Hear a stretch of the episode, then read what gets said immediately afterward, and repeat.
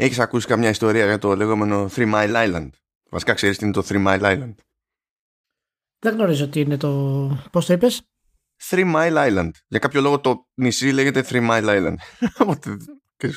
Three Mile Island. Όχι, δεν το γνωρίζω, αλλά επίσης δεν γνωρίζω ότι είναι και το ASMR που ο φίλος εκπομπής ο Γιάννης ε, είπε ότι ακούγοντάς μέσα στα τελευταία επεισόδια του προκαλώ τέτοια συναισθήματα.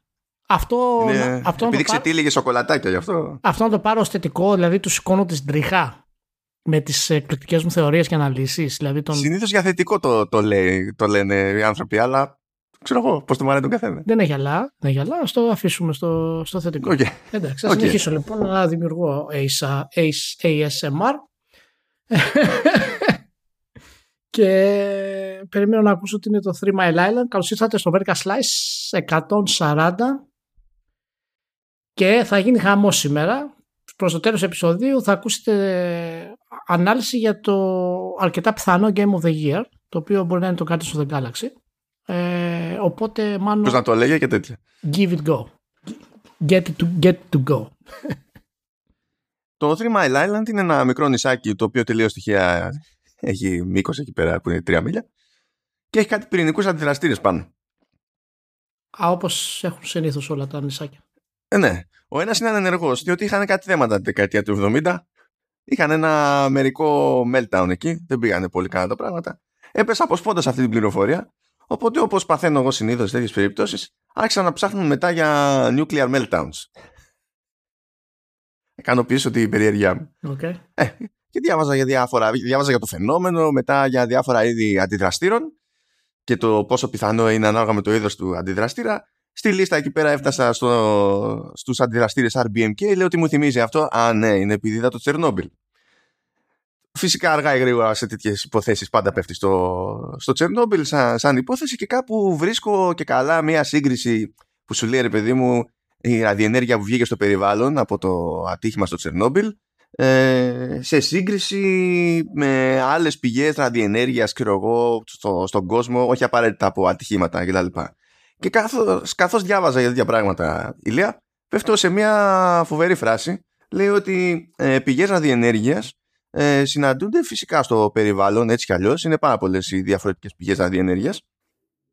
Στη, στη φύση, για παράδειγμα, λέει, είναι η κοσμική ακτινοβολία, που λες εντάξει, προβλεπέ, το, το δέχομαι, και οι μπανάνες και ε, λέω, ε, τι, τι εννοεί; Λέω τρολάρει το άτομο. Ε, και δεν τρολάρει. Και για κάποιο λόγο μεταξύ των διαφορετικών τροφών και τα λοιπά η μπανάνα είναι η πιο ραδιενεργή. Γιατί έχει πολύ ποτάσιο μέσα. Εγώ τρώω μια μπανάνα κάθε μέρα όμως. Λοιπόν, δεν ξέρω να συμβεί. Εύχομαι το σώμα μου να κάνει το μεταπολισμό σωστά και να μην τρέχω στο τέλος. Φυσικά καταλαβαίνεις ότι λες: OK, η μπανάνα είναι τέλος πάντων σε σχέση με άλλες τροφές η πιο ραδιενεργή ή από τις πιο ραδιενεργές τροφές. OK, τι σημαίνει αυτό, δηλαδή, πόση μπανάνα λέει. Πόσε μπανάνες πρέπει να φάω για να διαλυθώ, λόγω ραδιενέργειας, έτσι. Ε. ε, και λέει ότι για να, για να διαλυθεί το, το σύστημα λόγω συσσόρευσης ραδιενέργειας, ε, πρέπει να φας λέει περίπου ένα δισεκατομμύριο μπανάνες. Το οποίο είναι, είναι λίγο ανέφικτο αυτό. Αλλά με τη μία. Όχι overtime στην πορεία της ζωής σου. Τη μία. Λέω εντάξει, μπορούμε να αισθανθούμε ασφαλείς. Αλλά πολύ cool σε κόβω, οπότε με αναγκάζει να χρησιμοποιήσω και κάτι ακόμη. Τα κρατάω, κάνω συσσόρευση. Κάνεις συσσόρευση. Κάνω συσσόρευση. Κάτσε, κάτσε να δω πώς θα κρατηθείς. Λοιπόν, πέτυχα ένα άρθρο στο Ars Technica και ο τίτλος του άρθρου είναι Spiders are much smarter than you think. και θέλω να σου διαβάσω στους μεσότιτλους. Δεν θα σου περιγράψω τι γίνεται, απλά να σου διαβάσω στους μεσότιτλους. Δεν θα σου στείλω κανένα φωτογραφία. Πρώτος μεσότιτλος. Spiders play mind games. Ε, τα, πόσα χρόνια τα λέω; πόσα χρόνια τα λέω, παραδέξτε το. Όσο ξέρω. Ε, λοιπόν, πόσα χρόνια τα λέω και με κοροϊδεύουν. Τέλος πάντων. Συνεχίζει. Δεύτερος μισότιτλος. Spiders make plans. Ευχαριστώ, επιστήμη. Μετά περνάμε σε επίπεδο cute. Spiders can be surprised. Α, πολύ ωραία. Οι σπάιντερούλες. Spiders can count, αλλά έχουν ένα περιορισμό. Καταλαβαίνουν, λέει nothing, one, two και όλα τα άλλα είναι many. Μέχρι εκεί λέει πάει. Ο Δεν μπορούν Χριστός παραπάνω. Παναγία. Και spiders assess risk. Καταλαβαίνουν και το zero, γιατί άμα καταλαβαίνουν και το zero, την έχουμε γάμισει. Ε; Καταλαβαίνεις. όχι, το, όχι το, τι- το, το έχουν στο μυαλό τους ως τίποτα. Ως τίποτα. Αυτό. Εντάξει, εντάξει, καλύτερα. Γιατί να μην έχουμε τίποτα επιστημονικά επιτεύγματα από τις αράχνες και τρελαθούμε. 0101. Έτσι να είμαστε λίγο.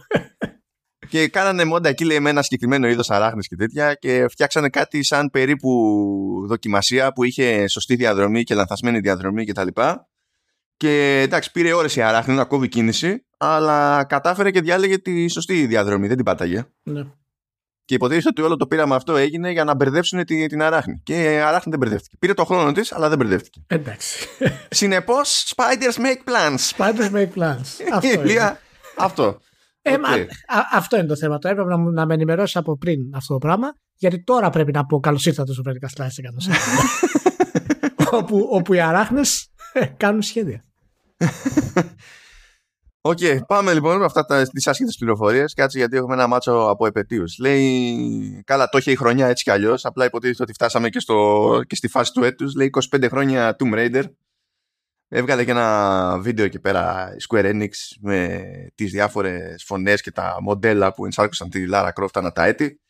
Ε, και όχι μόνο, είχε και τη σεναριογράφο της επόμενης ταινίας. Όχι, τη, ναι, της επόμενης ταινίας. Είχε και μία από το anime που ετοιμάζουν για Netflix κτλ. Ε, ήταν λίγο awkward ε, για μένα όταν λέγανε για τα πρώιμα χρόνια του franchise και το τι τιμή ήταν να ενσαρκώνουν τη, χα- τη- την πρωταγωνίστρια κτλ. Και, και όλοι θυμόμαστε ποιο, ποια ήταν, η- ποιο είναι το σκεπτικό του marketing του- τότε για, για τη Lara Croft. Και λες, «Μμ, μμ, οκ, δεν πειράζει, καλή καρδιά. Ε, δεν έχει κάτι μεγάλο να κάνει φέτος η Square Enix για το, για το άθλημα. Δηλαδή αυτό που έχει τάξει για το τέλος του χρόνου είναι ένα free to play mobile game. Οπότε μ, πακέτο. Ε, αλλά υποτίθεται ότι η Crystal Dynamics λέει ότι ετοιμάζει το επόμενο Tomb Raider, το, εντάξει, η οποία έκπληξης, θα αργήσει λέει, Okay. αλλά στόχος με το επόμενο Tomb Raider είναι κα- με κάποιο τρόπο απροσδιόριστο να ενοποιηθούν τα timelines τα διαφορετικά. Δηλαδή το ότι είχε γίνει στην πρώτη εποχή ξέρω εγώ του, του Tomb Raider με ό,τι έγινε στα, στην πρόσφατη τριπλέτα που και καλά ήταν περίπου reboot που από τη στιγμή που θα ενοποιηθούν τα timelines δεν είναι reboot αλλά τέλος πάντων ό,τι, ό,τι νομίζει ο καθένας και πάντα μου κάνει. Πιστεύω ότι είναι για χάζι η ιστορία του Tomb Raider, η ιστορία έχει των παιχνιδιών. Η ιστορία πίσω από τα παιχνίδια τέλος πάντων. Διότι είχε, είχε, είχε πολύ δράμα.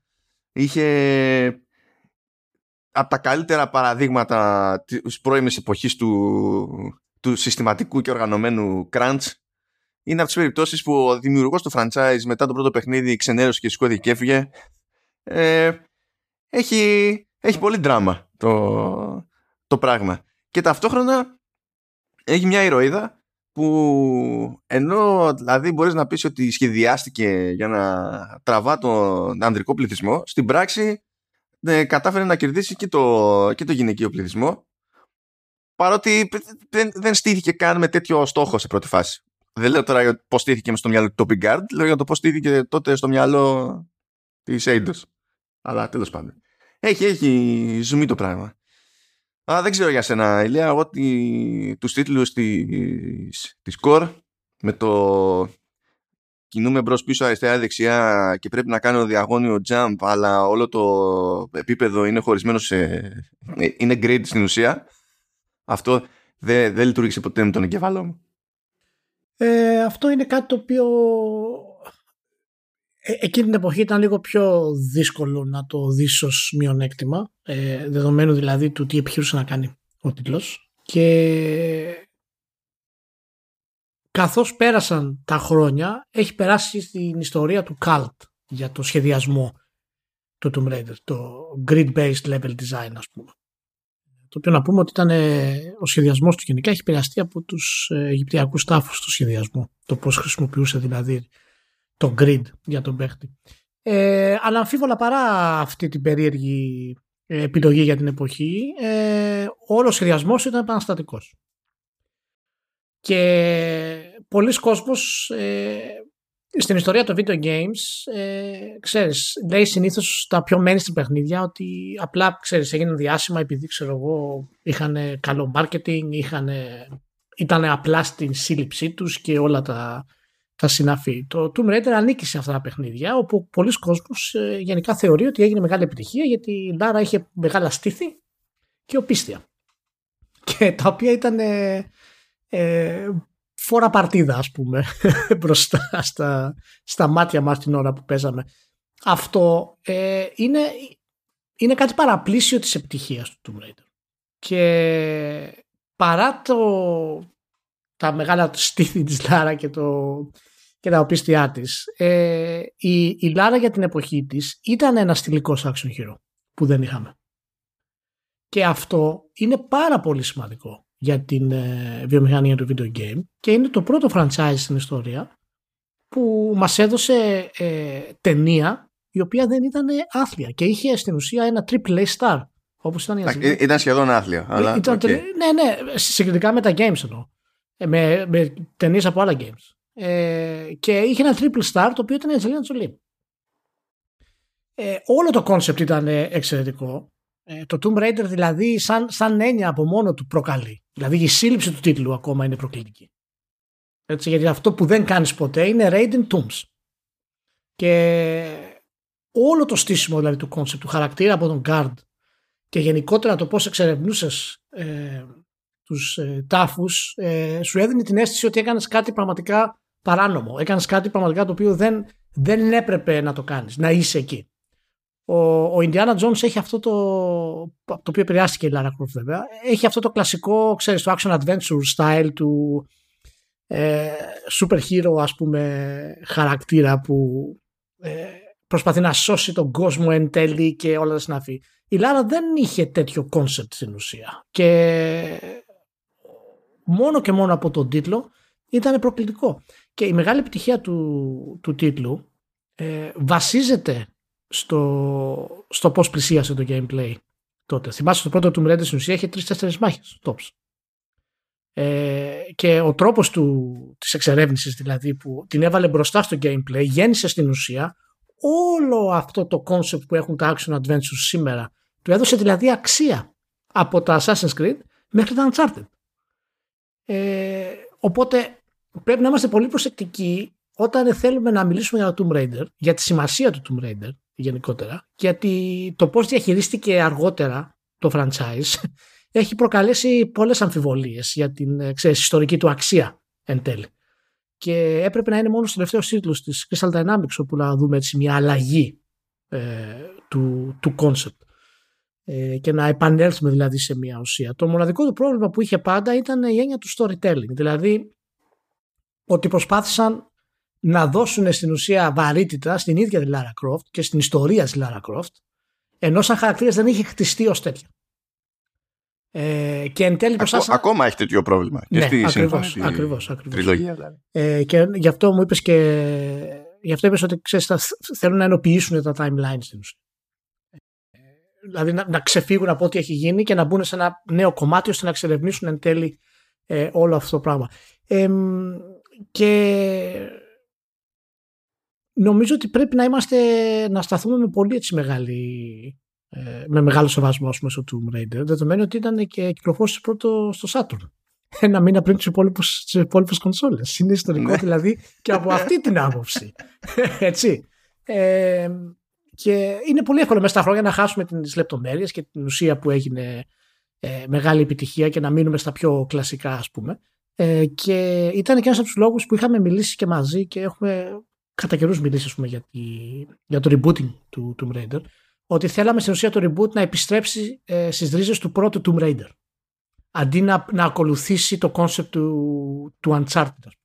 Και spoiler alert, spoiler alert, είχαμε δίκιο, διότι ακόμη δεν το έχει καταφέρει, αλλά μεταξύ Tomb Raider, μετά Rise of the Tomb Raider και Shadow of the Tomb Raider, προς εκείνη την κατεύθυνση πηγαίνει. Απλά δεν πηγαίνει με αρκετά μεγάλη ταχύτητα. Ναι, και το πιο βασικό από όλα είναι ότι μπέρδεψε πάρα πολύ και τους ε, κριτικούς. Ε, όπου, όπου το, το 2 ας πούμε το υπερεκθίασαν και το 3 το εκθίασαν λιγότερο από όσο θα έπρεπε. Ναι, ε, τα κάνανε μαντέρα εκεί. Ναι. Οπότε όλη η σειρά ξέρεις ενώ, ενώ το 3 είναι το καλύτερος του Raider τίτλους από τα reboot Ε, δημιούργησε και ξέρεις, απαιτήσεις και περίεργες σκέψεις στο κοινό, ας πούμε, και ο τίτλος δεν κατάφερε να κάνει την επιτυχία που ήθελε. Βέβαια, έχει πουλήσει αρκετά καλά. Νομίζω και τα, και τα τρία μαζί έχουν ξεπεράσει τα 10 εκατομμύρια σε πωλήσεις.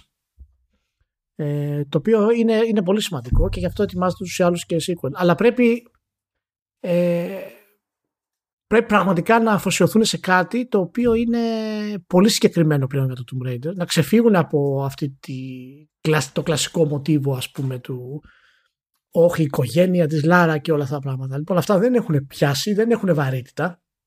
Ούτε το προσωπικό δράμα της Λάρα με τον πατέρα της, ούτε τα daddy issues που έχει στην ουσία. Ε, ούτε οι θεωρίες με τα cults ας πούμε και θεωρίες συνωμοσίας και τους εξωγήνους και όλα αυτά τα, τα περίεργα ας πούμε και το σύγκας και όλα αυτά. Λοιπόν αυτά δεν έχουν πιάσει στην έννοια που, ε, που ήθελε ο κόσμος να πιάσει και το απέδειξε αυτό πάρα πολύ το, το Uncharted το, το τελευταίο.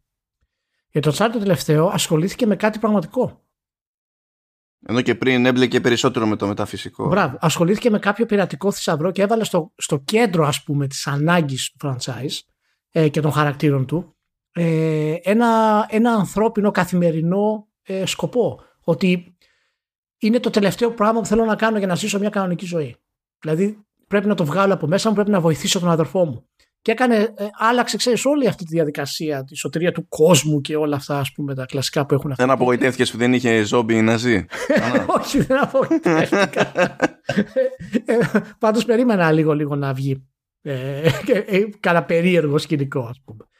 Ε, και νομίζω ότι είμαστε πραγματικά σε μια φάση που μπορούμε να, να περιμένουμε κάτι καλύτερο ε, πλέον ε, από, από το νέο Tomb Raider. Ποιος θα το κάνει το νέο Tomb Raider, ξέρουμε. Κοίτα, πάλι Crystal Dynamics Γενικά θα κάνει τα πάντα η Crystal Dynamics. Δεν ξέρω αν έχει ενημερωθεί. Θα κάνει το καινούριο Perfect Dark. Θα κάνει το επόμενο Tomb Raider. Θα τα κάνει. Ε, τώρα έκανε το Guardians of the Galaxy. Θα τα κάνει όλα. Στη, συντηρεί το Avengers, κανείς δεν ξέρει γιατί. Ε, αυτό, αυτό. Κάθεται εκεί πέρα η Square Enix με το μαστίγιο και τους, και τους διάλει. Δεν ξέρω πού θα πάει αυτό το πράγμα. Πάντως, για, το, για να πω ένα εξτραδάκι λίγο για το Tomb Raider, νομίζω ότι ε, αυτή η κεντρική ιδέα που είχε τότε δεν είναι τυχαίο που εξακολουθεί και επιβιώνει μέχρι τώρα και όταν χρησιμοποιείται καλά είναι το highlight και δεν είναι η μάχη, είναι όλη η ιστορία με τους γρίφους και το, το platforming και τα λοιπά, που όλο αυτό θα είναι σαν να λέμε περίπου πριν of Persia στη, στην πραγματικότητα, αλλά το κατά μία είναι εκνευριστικό είναι ότι όταν το κάνουν δείχνουν ότι ξέρουν να το κάνουν καλά. Δηλαδή ακόμα και στο πρώτο από τα reboot που είχε 1,5 tomb ξέρω εγώ μέσα, αυτά, αυτό που είχε ήταν σόι. Απλά όλη η σειρά αυτή έχει φαγωθεί λίγο με το κόμπλεξ εποχής ότι όλα πρέπει να γίνουν πιο άξονα ας πούμε που πηγαίνει πακέτο με ένα φόβο για, το, για, την, για την εμπορικότητα της, της υπόθεσης. Ναι, τα, τα έχουμε ξαναπεί ότι ήταν το, το μεγάλο σφάλμα και αποδεικνύεται αυτό σε βάθος χρόνου ε, γιατί ο συνδυασμός των γρίφων, των περιβαλλοντολογικών γρίφων ενός Tomb Raider μαζί με το survival concept που έφερε το reboot θα μπορούσε να δέσει τρομερά. Αν είχε τους γρίφους αυτούς με το, το, το, τους μηχανισμούς επιβίωσης από τις πρώτες ώρες του πρώτου παιχνιδιού, από τα καινούργια, θα ήταν του μπαν. Ναι, αυτό θα ήταν το, το, το πιο σωστό, χωρίς να, να αφαιρέσει τις μάχες, να έχει και μάχες, αλλά ξέρεις, το να το κάνεις στην ουσία action game, όπως είναι το Uncharted, δεν είναι κατάλληλη ε, πορεία ε, για τη σειρά. Και τουλάχιστον πούλησε ικανοποιητικά, οπότε θα πάρει ένα sequel. Απλά θα πρέπει να δούμε στην ουσία τι σημαίνει αυτό το πράγμα για το, για το sequel, έτσι.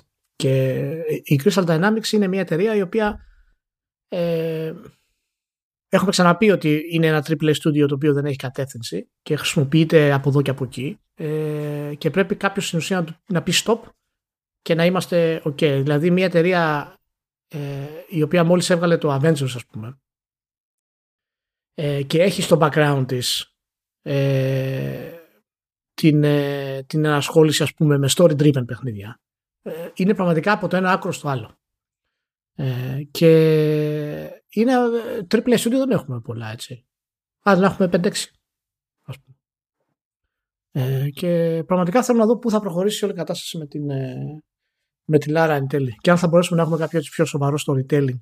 Ε, ας πούμε, γιατί φαίνεται ότι τελικά το single player δεν έχει πεθάνει μάλλον. Όχι, ρε, Ηλία. Συγγνώμη, συγγνώμη. Α το χαλάω, ας πούμε. Απίστευτο. Δηλαδή δεν, δεν, δεν, δεν ε, σκότωσε για μια και καλή το single player, το multiplayer γενικά. Δεν το σκότωσαν τα, τα Battle Royale. Δεν τα σκότωσε το, το Fortnite και το, και το PUBG. Αλλά δεν ξέρω. Είναι, ναι. είναι, είναι σαν, σαν να θέλει να μας πει κάποιος ότι σε όλη την ανθρώπινη ιστορία και εμπειρία κτλ. οι άνθρωποι έχουν σκάλωμα με, με, με stories. δεν ξέρω. Περίεργα πράγματα. Εντάξει, αυτά γενικά. Αξίζει γενικά και να ασχοληθείτε με τη σειρά αν δεν έχετε ασχοληθεί. Ε, Νομίζω μέχρι 4 Νοεμβρίου είναι σε έκπτωση σε πάλι έκπτωση, τα πάντα όλα. Ε, οπότε... οπότε... αν δεν έχετε παίξει πραγματικά ασχοληθείτε με τη νέα σειρά ε, και είναι από τα καλύτερα παιχνίδια σε, σε γραφικά. Είναι θα σας κοπεί ανάσα ας πούμε. Ε, animation και ε, ξέρεις, η χρήση των χώρων και των γρίφων είναι, είναι, είναι εξαιρετική. Αλλά γενικά, ποιος δεν έχει ασχοληθεί γενικότερα με τα Tomb Raider, είναι καλή ευκαιρία να μπει και στον κόσμο γενικά της ε, της Lara Croft, αν του αρέσει αυτό το στυλ, γιατί δεν έχουμε πλέον τέτοιου είδους παιχνίδια. Δηλαδή το κλασικό Indiana Jones, ας πούμε, δεν υπάρχει σαν franchise πλέον. Είναι, έχουν γίνει πολύ σπάνια, ας πούμε, γιατί υπάρχουν. Και μπορεί να ασχοληθείτε, υπάρχουν κόμιξ, υπάρχουν βιβλία, υπάρχουν διάφορα πράγματα που μπορεί να ασχοληθείτε με το, με το Tomb Raider. Και κάποια από τα, από τα κόμιξ είναι πραγματικά πάρα πολύ καλά. Ε, οπότε, ναι. Καλή επιτυχία σε όσους ε, θέλουν να ασχοληθούν. Μιας και είπες για AAA Studio, 20 ε, χρόνια GTA 3. Α, That was a doozy. Όταν, εντάξει, ακόμα και τόσα χρόνια πριν, 2001, ακόμα θυμάμαι το χαμό όταν είχε βγει. Επίσης θυμάμαι και το, τη, τη είχα στο GTA 3 και μου κάνανε μια, μου ρίξανε τη, την κονσόλα και σφήνωσε τον νοικιασμένο GTA τρία μέσα και πρέπει να το στείλω έτσι στο service. Και πλήρωνα και ραδιάτικα την ενοικίαση. Εγώ, εγώ, είναι αδύνατο να μην θυμάμαι την όλη φάση με το GTA 3, ναι. αλλά GTA 3. Βασικά θυμούνται αναγκαστικά όλη τη φάση με το GTA 3, διότι ήταν, έγινε ένα μπραφ στο σύμπαν και καταλήξαμε στη συνταγή του 3D Open World. Και the rest is history που λένε. Αυτό θα κάνουμε ένα ξεχωριστό podcast, γιατί τώρα δεν μπορούμε να μιλήσουμε για το GTA 3 ε, θα πάρει όλο το podcast και παραπάνω. Θα κάνουμε ξεχωριστό podcast για τα 20 χρόνια του GTA 3 για να δούμε γενικά και πόσο σειρά έχει εξελιχθεί. Οπότε αυτό είναι να το περιμένετε γενικότερα. Απλά να πω μια μικρή λεπτομέρεια ότι η εταιρεία που έκανε το GTA 3 έτσι, και έφερε επανάσταση στην ουσία στο, στη βιομηχανία ε, ήταν η εταιρεία που τρία χρόνια πριν είχε κάνει το Lemmings. Απλά Σας το λέω για μια λεπτομέρεια, για να καταλάβετε δηλαδή και την πολυπλοκότητα των εταιριών και το τι άνθρωποι υπάρχουν μέσα στις εταιρείες αυτές και τις ικανότητες τους. Ε, μιλάμε και φυσικά για την DMA design, έτσι. Οπότε, είναι πριν με το ονομαστή σε Rockstar. Είναι. Πριν με το ονομαστή σε Rockstar. Οπότε καταλαβαίνετε τι είδους ταλέντα υπάρχουν μέσα σε αυτές τις ε, εταιρείες που να πάνε από το ένα άκρο στο άλλο, ας πούμε. Ωραία. Έχει πλάκα που το λες λίγο αυτό από την άποψη ότι ε, ξέρεις, μην νομίζετε ότι επειδή ένα μεγάλο στούντιο είναι πλέον σχεδόν καταδικασμένο να ασχολείται για πάντα με το ίδιο franchise και να κάνει το ίδιο παιχνίδι, ότι δεν υπάρχουν άλλοι, άλλες ιδέες εκεί μέσα. Ναι. Αλλά εκείνες τις εποχές ήταν πιο εύκολο να κάνεις τέτοια, τέτοια jumps. Τώρα, τώρα δεν έχει... Πραγματικά είναι κρίμα που δεν έχει εμφανιστεί το Lemmings ως κάποιο mini game στα επόμενα GTA, μέσα στο GTA στο παιχνίδι. Πραγματικά θα ήθελα να, να μπορέσει να, να εμφανιστεί ε, με κάποιο τρόπο. Ε, αλλά δεν έχει τα δικαιώματα η, η Take Two γι' αυτό. ε, τώρα ξεκινάνε στούντιο εντωμεταξύ. Άνοιξε ένα καινούριο EA υποτίθεται. Και λέει αυτό είναι ένα νέο FPS studio. Και λες, ωραία. Γίναμε. Ποιος ο λόγος να ανοίξει ένα στούντιο για να πεις εσένα θα σε έχω. Δεν ξέρω γιατί FPS θα είναι, αλλά θα σας έχω για FPS. Μην τολμήσετε και θέλετε να κάνετε κάτι άλλο. Γι' αυτό υπάρχει το στούντιο. Όλα καλά. Ναι. Δεν, δεν, Anyway. ναι, τέλος πάντων. Ναι, άστο, είναι κρίμα αυτό τώρα γενικά. Για την, ε, για την, ε, φαίνεται ότι έχει μπει σε αυτό το παραδειγμένο κύκλο και δεν μπορεί να βγει. Γιατί συνήθως κάνει τους κύκλους της EA, βγαίνει. Δηλαδή, και δοκιμάζει με τα πράγματα και μετά ξαναγυρίζει στην, ε, στον τροχό. Ε, τώρα φαίνεται ότι δεν μπορεί να βγει από αυτό το κύκλο. Γύρω, γύρω, γύρω, γύρω, γύρω, γύρω. Τέλος πάντων, πάμε. Καλά, κάτσε. Είναι λίγο στη φάση που ξαναχώνεψε ότι ρε, εσύ single player. Κάτσε να κάνουμε κι εμείς τίποτα παραπάνω. Είμαστε ναι, ναι, γιατί έφαγε την πίεση για το Star Wars από τον ανταγωνισμό και είπε κάτσε να, το, να πετύχουμε κάτι, γιατί δεν μας βγαίνει αλλιώς. Γιατί μας τα 'πρηζε 10 χρόνια τώρα με τις θεωρίες της εκεί πέρα, οπότε ναι, οκ. Okay. Λοιπόν, έχουμε άλλη μια επέτειο γιατί κλείσαμε τρία χρόνια εδώ πέρα σε Vertical Slice και, και Halftone. Τρία χρόνια, Ηλία. Ναι. Τρία χρόνια Vertical Slice. Τρία χρόνια. Το περίεργο είναι ότι δεν έχουμε βαρεθεί βασικά. Είναι πολύ εύκολο να κάνεις κάτι για τρία χρόνια για να βαρεθείς, πιστεύω. Για έξι μήνες είναι εύκολο να κάνεις κάτι και να βαρεθείς. Για τρία χρόνια δεν ξέρω γιατί έχει γίνει αυτό τρία χρόνια. Έχει να κάνει με το ότι προφανώς είμαστε τρομεροί. ε, αλλά το καλύτερο απ' όλα είναι ότι έχει συνέχεια έχει σταθερή άνοδο. Και ναι, το ρημάδι. Όταν δημιουργείται σταθερά μια κοινότητα ε, ανεβαίνει, ανεβαίνει, ανεβαίνει, ανεβαίνει, παρά τα προβλήματα ας πούμε, και τις αντικσότητες, ε, δεν είναι εύκολο να το σταμάτηση. Αλλά πάνω απ' όλα είναι επειδή εντάξει, έχουμε, διασκεδάζουμε πολύ και το πάρε δώσε μεταξύ μας, οπότε αυτό είναι, είναι αρκετά σημαντικό. Ε, κυρίως από θέμα δηλαδή χιούμορ και γνώσεων ε, είναι σούπερ. Αλλά εντάξει, ελπίζω να προχωρήσει κι άλλο. Ε, εμείς εδώ καλύπτουμε και τρύπα που από εκεί που τέλος πάντων θα μπορούσαμε να τα λέμε συστηματικά και τέτοια τώρα είναι ο καθένας και αλλού για αλλού. Ναι. Κατά μία έννοια το, το call που κάνουμε εδώ πέρα για να πούμε ότι κάνουμε και ηχογράφηση είναι και ο περισσότερος μαζεμένος χρόνος που, που μιλάμε μεταξύ μας ναι. και εντάξει θα, πούμε, θα έχουμε και τα πέριξ θα πούμε μερικά άσχετα πράγματα πριν την κλίση μετά την κλίση ναι. κτλ ναι. αλλά αυτό είναι είναι σαν ευρύτερο ε, πλάνο επικοινωνίας δηλαδή ναι, για, ναι, τα, για τα μεταξύ μας. Οπότε παίζει πολλαπλό ρόλο το, το πράγμα. Εντάξει, πάμε λοιπόν. Μπήκαμε στο τέταρτο χρόνο. Okay. Να δούμε τι θα γίνει, τι θα πάθουμε, γιατί θα πάθετε. Στο μεταξύ, θα πάθετε περισσότερο Marvel, διότι τώρα αυτό ξεπέτα είναι πιο πρόσφατο, το, το πετάω για την ιστορία. Έκανε άλλη μια συμφωνία η Disney, η Παύλα Marvel, ε, για παιχνίδι και έκανε κονέ με τη Skydance New Media η οποία Skydance New Media έχει κάνει κονέ με την Amy Henning και θα ετοιμάσει λέει κάποιο παιχνίδι το οποίο θα είναι narrative driven blockbuster action adventure game featuring an original story and take on the Marvel Universe. Κοινώς αυτό που προσπάθησε να κάνει με Star Wars όσο ήταν στην EA θα προσπαθήσει να το κάνει με Marvel τώρα που θα είναι στη Skydance η Amy Henning. Τι να πω.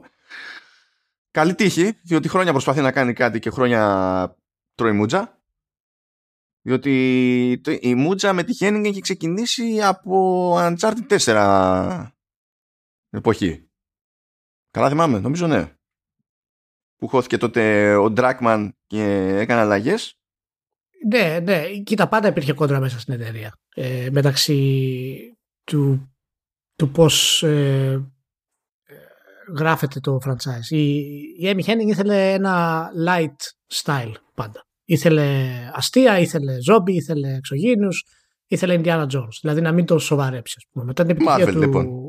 ναι, μετά την επιτυχία του Last of Us, ε, το κεφάλαιο του Dragman ας πούμε άρχισε να ανεβαίνει αισθητά μέσα στη νότιτο και αρχίσαν διάφορες ε, κόντρες ας πούμε και για το Uncharted ε, που κατέληξαν να υπάρχει αυτή η μεγάλη το power struggle δηλαδή μέσα στην εταιρεία για το πού θα πάει η επόμενη σειρά. Εξού βέβαια και το Uncharted 4 που ξέρεις, ξέφυγε τελείως από τα κλασικά ε, δεδομένα.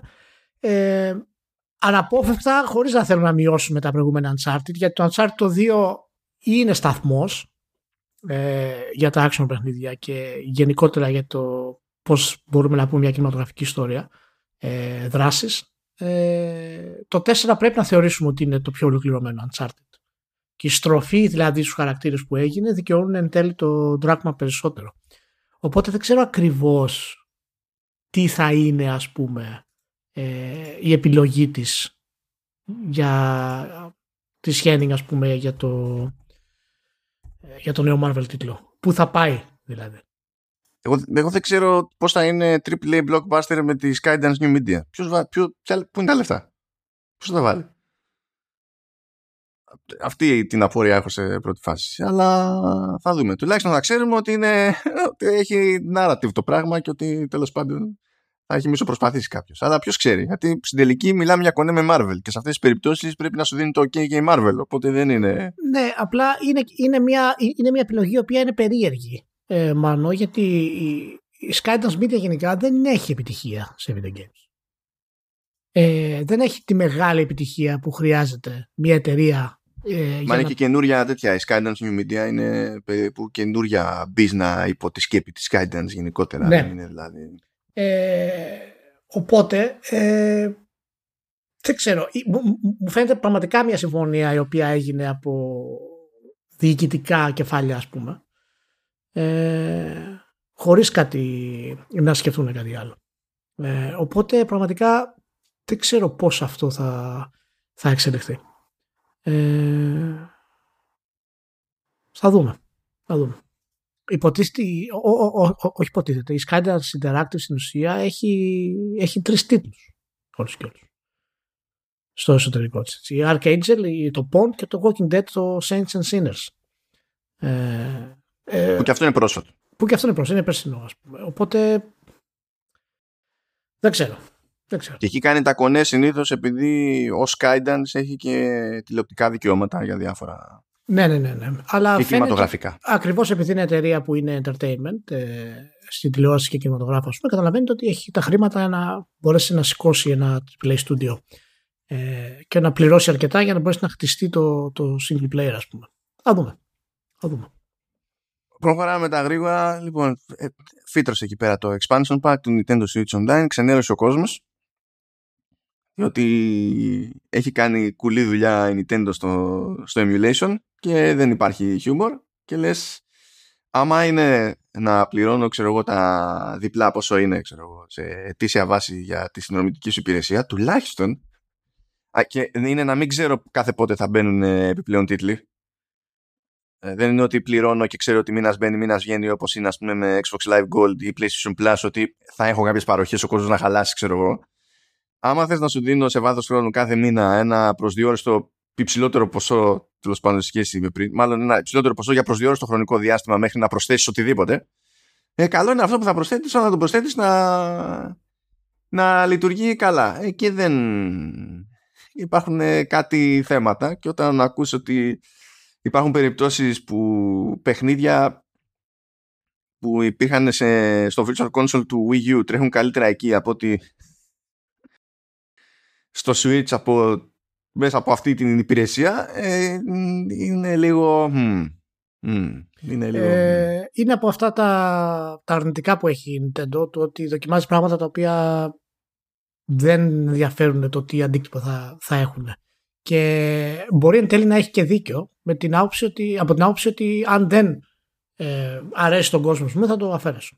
Και για όσο το έχω πάνω μπορεί ο κόσμος να το αγοράσει. Ε, απλά όταν κάποιος κάνει ανάλυση για το latency ε, στο, στο ίντερνετ για το Ocarina of Time παραδείγματος χάρη ε, δεν σημαίνει ότι αυτό ε, θα φέρει αποτυχία στο, στο όλο σύστημα για την Nintendo. Γιατί αυτός που κάνει το, αυτό που κάνει το latency, την ανάλυση κτλ. Δεν είναι το target group της Nintendo. Πρέπει οι gamers να το βγάλουν από το μυαλό τους αυτή τη στιγμή ότι η Nintendo ε, στοχεύει σε αυτούς για αυτά τα πράγματα. Και το, και το Ocarina είναι λίγο ατυχής περίπτωση διότι το, το Ocarina δεν έχει, δηλαδή και στο πρωτότυπο δεν έχει κανένα ε, frame rate της προκοπής οπότε τι latency, η χρόνια από frame σε frame είναι στο γάμο του καγκιός έτσι κι αλλιώς δηλαδή. Ναι, Αλλά ναι. τέλος πάντων, εντάξει. Η μόνη, η μόνη διαφορά σε αυτό το πράγμα είναι ότι όταν έχεις βγάλει τα παιχνίδια σαν το Καρίνα, το οποίο είναι καλύτερο, έχεις βγάλει καλύτερο emulation πριν. Ε, γιατί και στο Gamecube οι κυκλοφορίες και στο, στο Wii ήταν, ήταν πολύ καλές και φυσικά το 3DS το remaster στην ουσία ε, είναι και αυτό τρομερό. Ε, και στην ουσία κάνεις ένα βήμα πίσω σε αυτό το πράγμα τώρα, έτσι όπως δείχνει ότι πραγματικά δεν σε ενδιαφέρει να χτίσεις κάτι ιδιαίτερο. Δοκιμάζεις τα νερά να δεις τι συμβαίνει. Ε, και δεν έχει κάνει δηλαδή αυτό που λέμε επένδυση πάνω σε αυτό το πράγμα. Και αυτό είναι από τα αρνητικά που κάνεις συνήθως η Nintendo και μπαίνεις μέσα παραδείγματος χάρη και λες: Α, τι ωραία, πληρώνεις την Nintendo και εν τέλει αυτό που παίρνεις δεν είναι αυτό ε, που περίμενες. Και... Αλλά αυτό έχει αναφορά με τους hardcore gamers, παιδιά αυτός που θα μπει για να παίξει ένα παιχνίδι παλιό, ο μέσος χρήστης, δεν θα καταλάβει αυτές τις διαφορές. Το θέμα βέβαια είναι ότι έτσι όπως είναι στημένη αυτή η υπηρεσία, είναι στημένη για αυτόν. Ναι. ναι. Γιατί ποιος θα έχει. Γιατί ε, νομίζω ότι τουλάχιστον αυτό το έχει, το έχει σκεφτεί σωστά η Nintendo. είναι πιο εύκολο να ψήσεις κάποιον, ε, έστω και περαστικό, να κλείνοντας το μάτι να παίξει κάτι από NES και Super NES Διότι ναι, είναι του τότε, είναι τα γραφικά όπως είναι, αλλά το 2D παρότι σχεδιάστηκε για CRT και δείχνει άλλα ντάλλον στην πραγματικότητα σχέση με το τι βλέπαμε τότε. Ε, είναι κάτι το οποίο ε, ε, με βάση τους μηχανισμούς τρώγεται ακόμη. Ενώ το παλιό 3D είναι πιο δύσπεπτο ακόμη. Οπότε το ότι είναι άντων για το πιο καμένο βγάζει λίγο νόημα στο κεφάλι μου, να είναι ο άλλος πιο αποφασισμένος. Αλλά αυτό νομίζω που εκνευρίζει περισσότερο σε αυτή την περίπτωση είναι ότι από τη μία δεν έχει κανένα ιδέα τι προσπαθεί να κάνει με την υπηρεσία γενικότερα η Nintendo και γι' αυτό λέγαμε την προηγούμενη ότι θα έβγαζε νόημα η φάση μιας και το δένει και με το expansion του Animal Crossing αν εννοούσε και αυτό ότι πληρώνεις και τα expansion στα παιχνίδια της οπότε αλλάζει το value proposition αλλά νομίζω ότι περισσότερο εκνευρίζει το ότι υπάρχει, δεν υπάρχει μια σταθερότητα στο, στη δουλειά που κάνει στο emulation η ίδια η Nintendo. Δηλαδή, μία είναι έτσι, μία είναι γιουβέτσι, κάτι είναι καλύτερο σε παλιότερο emulation που έχει κάνει η ίδια η Nintendo, κάτι είναι καλύτερο τώρα σε νεότερο emulation. Δεν ξέρω τι σου επένδυση κάνεις πού και τι να περιμένω κάθε φορά. Και όταν αφήνεις τον άλλον τέτοια περιθώρια αμφιβολίας ε, δημιουργείς ζήτημα εμπιστοσύνης ως προς την υπηρεσία σου. Και αν ο άλλος έχει ζήτημα εμπιστοσύνης ως προς την υπηρεσία σου, που ήδη έχει από την άποψη ότι δεν ξέρει κάθε πότε θα παίρνει κάτι νέο παρότι εκείνος πληρώνει κάθε μήνα, αυτό μετά δεν το ισιώνεις με ένα καλό μήνα. Πρέπει να, ε, να, να συνειδητοποιήσουμε όμως και τι σημαίνει ίσιομα για την Nintendo αυτό που σημαίνει ίσιομα για την Nintendo μπορεί να, να, να μην είναι αυτό που εμείς πιστεύουμε ότι είναι το ίσιομα. Ενώ ίσιομα στη συνείδηση του, του καταναλωτή. Ναι, ναι, μπορεί, μπορεί ακόμα και αυτό να μην την ενδιαφέρει σε αυτό το επίπεδο. Να είναι πολύ μικρό αυτό το δείγμα για την εταιρεία. Και είναι από τα προβλήματα που είχαμε αναφέρει και στο προηγούμενο podcast, ότι δεν έχουμε ένα ξεκάθαρο σχέδιο από την Nintendo γιατί τι κάνει αυτή την υπηρεσία. Για, για, γιατί τη φτιάχνει. Θέλει να κάνει τι; Γιατί να, να διατηρήσει την ιστορία των τίτλων της, π.χ. να δημιουργήσει το Disney αντίστοιχο; Παραδείγματος χάρη. Γιατί αν όντως θέλει να κάνει κάτι τέτοιο, τότε αυτό που πραγματικά πρώτα πρέπει να, να αφοσιωθεί είναι η ευκολία στην πρόσβαση για το μέσο χρήστη. Ε, και φυσικά την ποιότητα ότι όλα λειτουργούν ε, ικανοποιητικά. Και δεν ξέρουμε τι θέλει να κάνει. Είναι, μου φαίνεται ένα τελείως πειραματικό στάδιο αυτό το πράγμα για την Nintendo. Και δεν βλέπω κάποια κατεύθυνση ιδιαίτερη, κάποια δήλωση, κάτι συγκεκριμένο για το που πάει ε, αυτό το πράγμα. Ε, και μην ξεχνάμε και κάτι άλλο, έτσι. Οι Ιάπωνες γενικότερα δεν έχουν... Δεν είναι... Δεν ενδιαφέρονται αρκετά για αυτό που λέμε emulation. Δεν ενδιαφέρονται αρκετά να επαναφέρουν τους τίτλους τους σε κάτι καινούριο και να το διαμορφώσουν ολοκληρωτικά. Όταν το κάνει η Sony είναι η δυτικότροπη αυτή η προσέγγιση ε, για αυτές. Γιατί οι τίτλοι με την Nintendo, η πλειοψηφία τους, ε, ακόμα και έτσι όπως είναι σήμερα και τους, θα τους παίξει κάποιος σήμερα παραμένουν top σε θέματα χειρισμού. Έτσι. Απλά έχουν να κάνουν με το χειρισμό που αντιστοιχεί φυσικά στις κονσόλες που κυκλοφόρησαν τότε. Ε, και δεν ξέρω, για μένα αν θες να κάνεις ένα, μια υπηρεσία τέτοια μάλλον και θες να βγάλεις το, το Ocarina of Time πάνω ε, ή οποιαδήποτε άλλο τίτλο δεν μπορείς να έχεις τέτοιες λεπτομέρειες ε, και τέτοια θέματα εν τέλει ε, για το πώς λειτουργούν οι τίτλοι σε σχέση με τους προηγούμενους. Πρέπει να έχεις την καλύτερη δυνατή έκδοση που θα μπορούσες να έχεις σε αυτές τις υπηρεσίες. Ε, και δεν νομίζω ότι η Nintendo είναι διαθέσιμη να αφοσιώσει ε, resources αυτή τη στιγμή για να το κάνει αυτό. Είναι, περίεργα. είναι περίεργη η φάση λίγο με τα saves, είναι λίγο περίεργη με τους περιορισμούς, τις παραγγελίες των χειριστηρίων, είναι λίγο περίεργο. Είναι, είναι, γενικά είναι, είναι είναι too weird. Πραγματικά ελπίζω να κάνουν αυτό που είναι με τα, με τα expansion γιατί τότε τουλάχιστον θα καταλάβω το value proposition ποιο είναι και ότι δεν είναι το emulation και ότι αυτό είναι απλά nice to have ας πούμε. Ε, γιατί ναι, οκ. Okay. Και anyway. να, να, να, να, κλείσουμε για αυτό λέγοντας ότι η Nintendo πάντα είναι πολύ οπισθοδρομική σε θέματα που αφορούν ε, ε, και online καταστάσεις έτσι. Δηλαδή το πώς, το πώς συνδέεσαι πάνω, το πώς γίνεται όλη η υπηρεσία κτλ. Είναι τραγελαφικό όχι, έχουμε μιλά... παραιτηθεί πλέον από το να γκρινιάζουμε για το ότι ε, ναι. δεν, έχουμε, δεν έχουμε υποστήριξη για, για voice chat. Ναι, native. όταν, όταν, αντίστοιχες, όταν αντίστοιχες εταιρείες, ας πούμε, μπορείς να συνδεθείς από το κινητό σου και να στριμάρεις κο παιχνίδι με τον άλλο να παίζεις στο Xbox.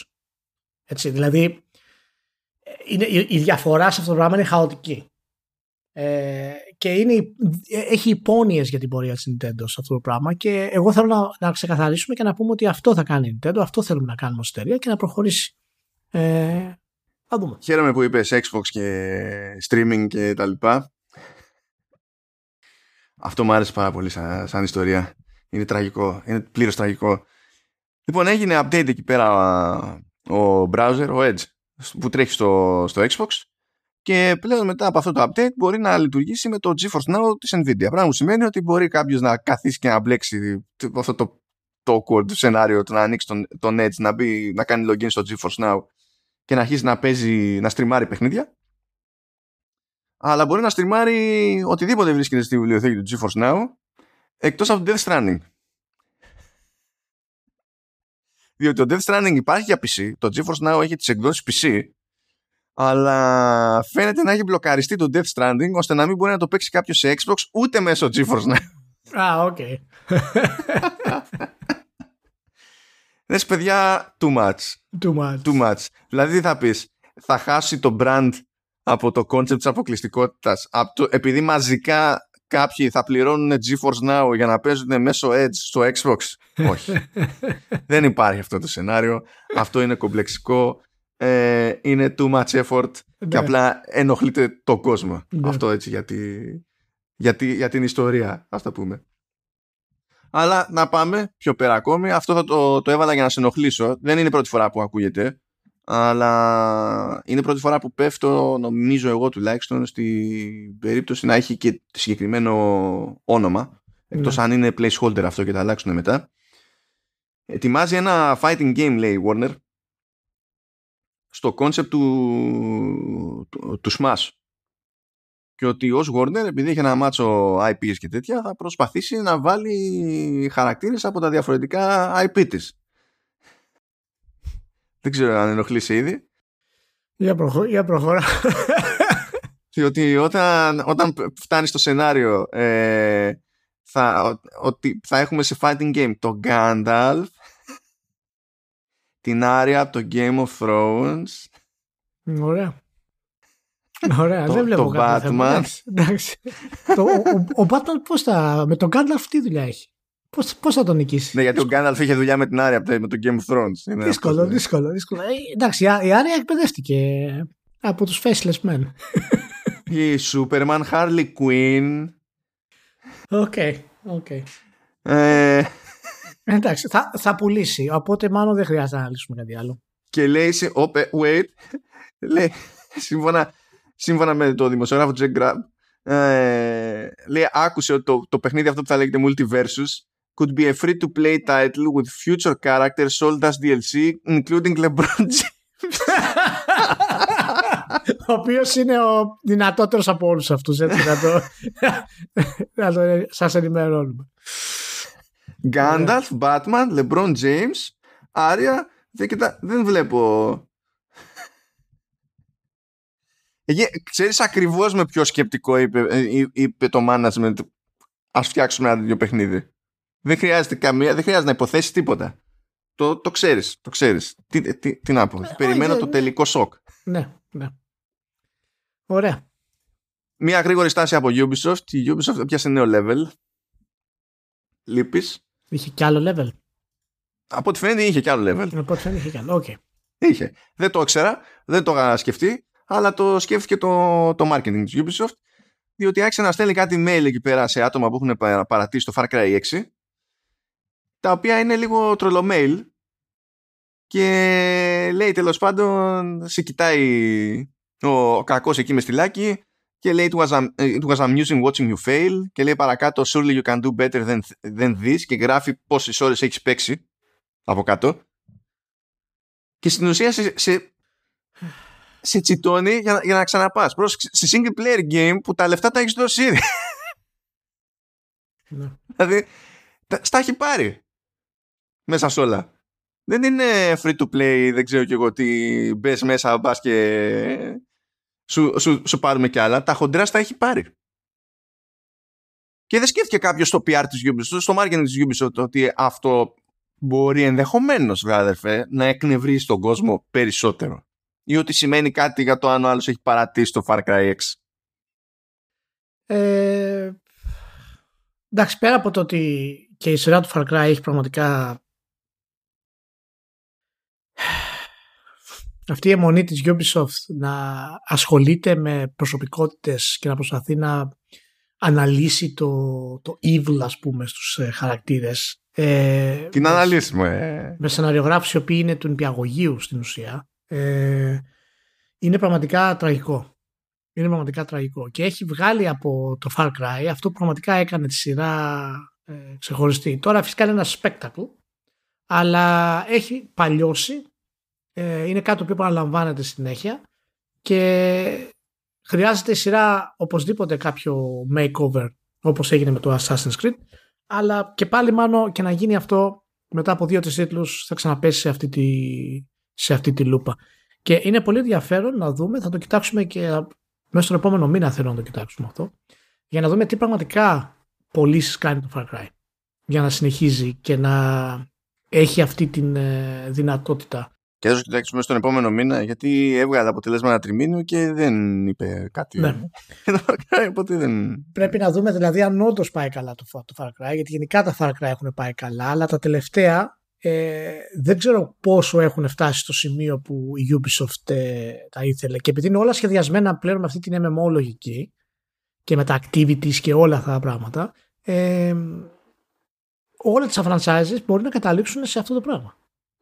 Μπορεί, κα... έλα τώρα, αποκλείει. Μπορεί, σε κάποιο MMO, MMO ε, στυλ. Ε, όχι, δεν το πιστεύω. Τα κάνει αυτά η Ubisoft. Πιάνει ένα μοτίβο και μετά το χρησιμοποιεί παντού. Αποκλείεται, δεν το πιστεύω. Μπορεί να μας σταματήσει το Assassin's Creed Valhalla όμως. Γιατί φαίνεται ότι έχει φέρει πολύ, πολύ χρήμα στη Ubisoft. Καλά, αυτό είναι κράτο. Παιδιά, εντάξει, ξέρω ότι είπα ότι το Valhalla είναι βελτίωση σε σχέση με, το, με τα προηγούμενα δύο, ας πούμε. Εντάξει, είπαμε. Αλλά δεν είπα ποτέ ότι είναι τόση βελτίωση για να συμβεί αυτό το πράγμα. Λέω ότι ένα χρόνο στην αγορά κλείνει το, το Valhalla και έχει βγάλει αλήθεια είναι και δύο expansions οπότε έχει προκύψει και έξτρα τζίρος από αυτό έτσι. Είτε κάποιος είπε παίρνω το season pass είτε τα αγόρασε ξεχωριστά ρε παιδί μου που η αλήθεια είναι δεν συμφέρει. Καλύτερα season pass άμα σας νοιάζει αυτό. Ε, και λέει ότι ήδη σε αυτό το έτος σε μέσα σε ένα χρόνο ρε παιδί μου το Valhalla είναι το δεύτερο πιο επικερδές παιχνίδι στην ιστορία της Ubisoft και είμαι στη φάση why and how.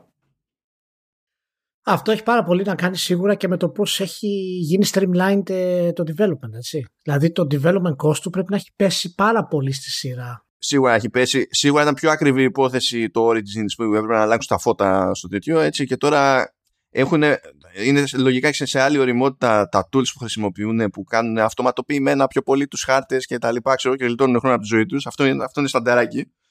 Ε, όταν φτιάχνανε καινούργια audio tools ε, τα φτιάξανε από πιο πριν και τώρα φαίνεται ότι είναι ίδια γιατί έχουν τα ίδια προβλήματα που είχαν και πριν αλλά δεν τα φτιάχνουν από την αρχή ακόμα και αν κλείνουν κάποιες τρύπες εδώ και εκεί. Σίγουρα εντάξει είναι μικρότερη επένδυση το, το πράγμα είναι, είναι, είναι όπως, είναι όπως έχει εξελιχθεί δηλαδή η κατάσταση του streamlining στο σχεδιασμό του Assassin's Creed ε, και να πούμε ότι το Odyssey είχε υποστηριχθεί από 10 στούντιο της Ubisoft. Ενώ το, το Valhalla έχει υποστηριχθεί από 15 και έχει και πιο και 15 στούντιο. Αυτό ε, θα, θα, πρέπει να πούμε και το, το θετικό, το μπράβο σε αυτή την κατάσταση βέβαια. Γιατί μια εταιρεία για να έχει την ικανότητα να ε, διανύμει την εργασία σε 15 διαφορετικά στούντιο και να βγάζει προϊόν AAA, τέλος πάντων double gold A, ας πούμε, ας το πούμε έτσι, σε διάστημα δύο χρόνων.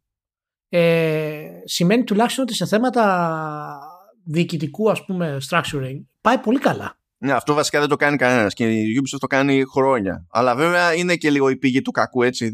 Άμα είναι τόσοι cooks μέσα στη μέση, δεν μπορείς να έχεις μια συγκεκριμένη κατεύθυνση που να χτυπάς τον κόλλο κάτω. Αλλά ναι, είναι, είναι πραγματικά το, από τα θετικά της εταιρείας και σκέψου δηλαδή με αυτή τη δυνατότητα που έχουν αυτό το pipeline το διοικητικό και την ικανότητα να βγάζουν τίτλους, να το στηρίζουν με marketing σε διάρκεια 2-3 χρόνων που να αγγίζουν AAA παραγωγές.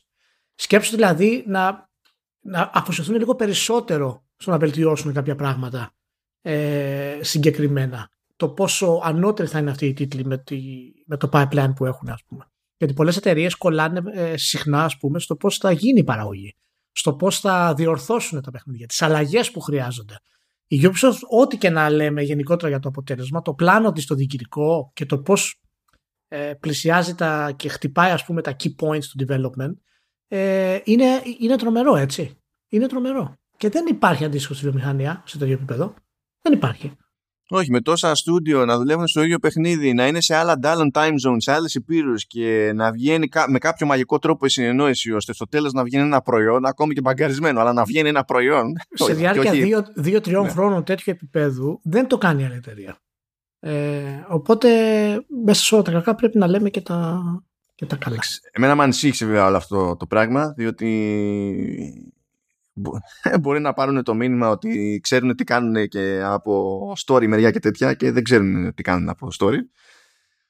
Ε, και τα, αυτά τα δύο expansions που βγάλανε ε, από την καινούργια εποχή του Assassins που είναι σε αυτό το μοτίβο ρε παιδί μου είναι όχι μηχανικά αλλά ειδικά από story είναι τα χειρότερα expansions που ε, έχουν βγει ακόμα και από ε, καλλιτεχνική τσαχπινιά είναι τα πιο αδιάφορα λόγω concept βασικά γιατί σε αντίθεση με τα, με τα άλλα στο Odyssey και το Origins αυτά παραμένουν ας πούμε στο, στη συγκεκριμένη ιστορική πραγματικότητα. Δεν περνάνε στο, στο μυθολογικό που εκεί πέρα έχεις άλλη, ε, άλλη ελευθερία να κάνεις κάποια πράγματα έτσι πιο τσαχπίνικα ας το πούμε έτσι. Υποτίθεται ότι τα επόμενα που έχουν πει γιατί έρχονται και άλλα expansion τα επόμενα που έχουν πει πάνε για μυθολογία μεριά οπότε εκεί μισοελπίζω τουλάχιστον να, να ανοίξει το μάτι μου να δω κάτι ξέρω Ήτανε, ε, ένα από τα προβλήματα που έχει η σειρά, το βασικό το έχουμε ξαναπεί βέβαια, ήταν ότι η φιλοδοξία της σύλληψης ε, ήταν πολύ μεγάλη για το ε, ταλέντο που είχε στην ουσία η, η Ubisoft, αλλά και για το business model που ακολούθησε ε, για τη σειρά. Ε, εάν μια σειρά χρειάζεται reboot στο lore, είναι το Assassin's Creed. Και αυτή, αυτή η αίσθηση και η ανάγκη της Ubisoft να μας πάει από τις Ατλαντίδες ας πούμε, στην Αίγυπτο, και, δηλαδή είναι too much. Είναι, δηλαδή αυτό, δεν αυτό έχει... θα κάνει με το, ναι, με το Infinity είναι... όμως. Αυτό θα κάνει. Ναι, αυτό θα κάνει. Αλλά άλλο να το σχεδιάσεις όλο έτσι και να αλλάζεις περιοχές σε αυτό το επίπεδο, και άλλο να έχεις ένα παιχνίδι και να έχεις expansion που σε πετάνε πέρα δόθε για να ε, διατηρούν το spectacle, ας πούμε. Δεν το χρειαζόμαστε αυτό. Το Assassin είχε, είχε πολύ ωραία ε, βάση και μια από τα πιο original concept που είχαμε στα video games από το που κυκλοφόρησε. Ε, και ακόμα έχει βαρύτητα η σειρά. Η πωλήση του Εκ των πραγμάτων, αφού χαίρεται στα, στα λεφτά η Ubisoft, προφανώς και έχει βαρύτητα. Ε, οπότε, ναι, εάν τουλάχιστον είναι να γίνει κάτι αυτό το multiverse ας πούμε που μπορεί να κάνει με το Assassin's Creed είναι, είναι πραγματικά κάτι που μπορεί να το κάνει. Η άλλη, μου, η άλλη μου η απορία είναι αν μπορεί η ίδια η Ubisoft που δηλώνει τόσο χαρούμενη που το έχει πετύχει αυτό το πράγμα και θα συνεχίσει να το στηρίζει το ίδιο το παιχνίδι με περισσότερες επεκτάσεις καθώς στην ουσία δίνει χρόνο στην πάρτη της για το, για το Infinity για να το ετοιμάσει ε, αν, αν αυτό το, πώς το συνδυάζει μέσα στο κεφάλι της με την αιμονή ότι για να πετύχει ρε παιδί μου εμπορικά ε, τούμπανο πρέπει να προσπαθήσει να κάνει σχεδόν οποιοδήποτε άλλο franchise ε, ή multiplayer ή free to play multiplayer. Έφαγε που έφαγε κράτορα με το Heartland του Ghost Recon, καθυστέρησε την κυκλοφορία του και δεν ξέρω, μέσα στο μυαλό της μπορεί να φαντάζεται ότι με αρκετή στοργή και προδέρ ότι θα λυθεί το, ε, θα αντιστραφεί η στραβή πρώτη εντύπωση από την ανακοίνωση του Heartland. Λες και το πρόβλημα που είχε η κοινότητα και στράβωσε με το Heartland ήταν το, το αν δουλεύει μηχανικά και όχι ότι το προηγούμενο Ghost Recon ήταν ζαβό ε, και ότι το επόμενο Ghost Recon θα είναι free to play που θα είναι ε, στην ουσία money grab αναγκαστικά για να λειτουργήσει το πράγμα. Ε, απλώνει εκεί το Rainbow Six όπως το, το απλώνει το ρημάδι έχει φτιάξει ένα mobile free to play το οποίο πήγε άπατο και το κόβει μονίμως κάνει αυτές τις δοκιμές και το αποτέλεσμα είναι ότι το Valhalla σε ένα χρόνο είναι το δεύτερο πιο προσοδοφόρο παιχνίδι που έχει βγάλει ποτέ η Ubisoft. Ναι, Τι, για... θα, θα, το πιάσει το νόημα το ρημάδι; Ναι, ναι, ναι, γιατί αυτή τη στιγμή ε, είναι στο κύμα των open world και του κοινού που ασχολούνται με αυτού του είδους τα παιχνίδια. Εν τέλει, το κοινό που ασχολείται με αυτού του είδους τα παιχνίδια, παραδείγματος χάρη το Assassin's δεν τον ενδιαφέρει το lore. Δεν τον ενδιαφέρει το story. Ε, ως συνέχεια εννοώ. Αν κάποιου αρέσει το συγκεκριμένο story για ένα παιχνίδι, OK. Okay. Αλλά ως συνέχεια δεν είναι αυτό που τους φέρνει πίσω. Αυτό που τους φέρνει πίσω είναι αυτή η, η ανάγκη του να δούνε ένα καινούριο κόσμο αυτό το επαναλαμβανόμενο gameplay του checklist gameplay ας πούμε που έχουν τα Assassin's Creed ε, με τα μικρά quest, με τα λίγο RPG στοιχεία δεν ασχολούνται με το AI, δεν ασχολούνται, είναι, έχουν μπει σε αυτή τη ρόδα, σε αυτή την κίνηση και αυτό είναι ένα κοινό το οποίο έχει ψωμί. Γι' αυτό φαίνεται αυτό το πράγμα. Και το Valhalla πούμε, που είναι πιο βελτιωμένο από τα προηγούμενα και σε θέματα story πούμε, που είναι το, ένα από τα κομμάτια που είχες πει, που είσαι και ειδικός για τα Assassin's Creed, είχες πει ότι είναι ρε παιδί μου και η μεγαλύτερη διαφορά στο πώς λέει. Στο main, στο main ήταν πιο εντάξει. Τα expansion ναι. είναι τραγωδία, αλλά στο main ναι, ήταν ναι. πιο εντάξει. Στο main. Ε, είναι κάτι το οποίο πραγματικά ε, μπορεί να χτίσει πάνω και η Ubisoft. Και αν δεν πάει σε αυτό το multiverse που λέμε ε, ως θεωρία, εάν πραγματικά κάνει μία επένδυση ενός χρόνου παραπάνω και ακολουθήσει ας πούμε φέρει το 50% του ταλέντου του CD Projekt σε επίπεδο. Προσπαθήσει εκεί να πάει στο Δεν χρειάζεται να είναι στο επίπεδο του CD Projekt, αλλά είναι στο 50% των χαρακτήρων και του γραψίματος μιας CD Projekt. Έτσι. Θα γίνει χαμός με το Assassin's Creed. Γιατί το Assassin's Creed έχει ακόμα ψωμί για αυτό το πράγμα. Δεν έχει ψωμί, αλλά δεν έχει. Εγώ δεν πιστεύω ότι έχει τα μυαλά για να το κάνει αυτό η Ubisoft. Δεν ξέρω ότι θα έχει κάνει την πρόθεση. Δεν λέω το ταλέντο. Το ταλέντο μπορεί να υπάρχει, αλλά μονίμως βλέπω μια εταιρεία που δεν βρίσκει λόγο μέσα στο κεφάλι της να το προσπαθήσει καν. Και αυτό είναι που, αυτό με βιδώνει. Διότι φαντάζει το, το potential, παιδί μου, και σου φαίνεται σε ένα προφανές, βλέπεις ότι και εμπορικά στηρίζεται από τον κόσμο ένα πράγμα το οποίο είναι αντίθετο παρότι δεν είναι τόσο πραγματικά story driven, πιο πολύ προσποιείται ότι είναι story driven, ε, είναι αντίθετο με όλες τις άλλες προσπάθειες που κάνει να ανοιχτή η εταιρεία. Δηλαδή ακόμα και με το Riders Republic που είναι να βγει. Έτσι. Το Riders Republic είναι προς, κινείται προς μια κατεύθυνση πάλι που είναι αντίθετη από εκείνη στην οποία βρίσκουμε συνήθως ό,τι είναι αυτό με το, με, με το Assassin's. Δεν μπορεί να... Πόσες φορές πρέπει να αποτύχεις το ίδιο μοτίβο για να, και να πετύχεις το άλλο μοτίβο για να καταλάβεις ότι κάπως αλλιώς πρέπει να μοιράσει προσπαθίε σου. Δεν το, δεν το καταλαβαίνω. Ε, ένα από τα πράγματα για να κλείσουμε με αυτό για τη Ubisoft ε, που δήλωσε ο, ο Κιγεμό, ο CEO, στα αποτελέσματά της ήταν ότι ε, η εξέλιξη της τεχνολογίας αναφέρει και η σχέση του κόσμου με τους του κόσμου που παίζει ας πούμε, με τους κόσμους που δημιουργούμε εμείς είναι πλέον πολύ συνδεδεμένο. Ε, συνδεδεμένος και συνδεδεμένοι. Και ε, ο σκοπός είναι να φέρουν αυτά τα franchises σε πολύ μεγαλύτερο κοινό μάλλον. Πρόσεξε, δεν είπε έκταση, είπε wider audience. Δεν είπε θέλουμε να φτάσουμε τα 50 εκατομμύρια πωλήσεις. Ναι, το αιώνιο παραμύθι είναι αυτό. Ακριβώς. Και αυτό είναι η μεγάλη αλλαγή που έγινε από τη Ubisoft, γιατί η Ubisoft στο DNA της έχει τη δημιουργικότητα. Όλοι θυμόμαστε την ε, επανασύλληψη, ας πούμε, του Ubisoft brand με το Prince of Persia, το Splinter Cell, τα Ghost Recon, το Beyond Good and Evil, ε, που έφερε έναν απίστευτο αέρα δημιουργίας από την ευρωπαϊκή, ευρωπαϊκή αυτή εταιρεία. Ε, και εν τέλει το business concept ε, και το Assassin's Creed βέβαια σε αυτά βάζω έτσι εννοείται. Και το business concept έφερε στην ουσία ε, όλες αυτές οι αλλαγές να γίνονται πλέον ε, με, με στόχο να φτάσει αυτό το wider audience γιατί και το Riders Republic εάν το έκανε η Ubisoft 15 χρόνια πριν θα ήταν τρομερή κίνηση. Τώρα ξέρουμε όμως γιατί το κάνει. Ξέρουμε ότι κρύβεται από πίσω το σχεδιασμό του Riders Republic. Άρα... Και αυτά φαίνονται και στο σχεδιασμό. Αυτό είναι το θέμα. Ακόμα και αν ο άλλος δεν παρακολουθεί την εταιρεία, αυτό. το αισθάνεται παίζοντας. Ακόμα και αν δεν μπορεί να το, να, να, να το βάλει κάτω ως ολοκληρωμένη σκέψη, να μην ξέρει ακριβώς τι είναι αυτό που αισθάνεται, καταλήγει και φαίνεται το ρημάδι του design. Αυτό, αυτό ακριβώς. Γι' αυτό στην πορεία της τα Prince of Persia σταματήσανε γιατί είχε δυσκολία να τα μεταμορφώσει σε κάτι πιο ανοιχτό, κάτι πιο checklist gameplay. Τα Splinter Cell επίσης απέτυχε και η σχέση με το online δεν ακολούθησε την όλη διαδικασία, αλλά και τα single players δεν τις βγήκαν όπως τα ήθελε. Ε, τα Rainbow Six γίνανε εντελώς ε, multiplayer.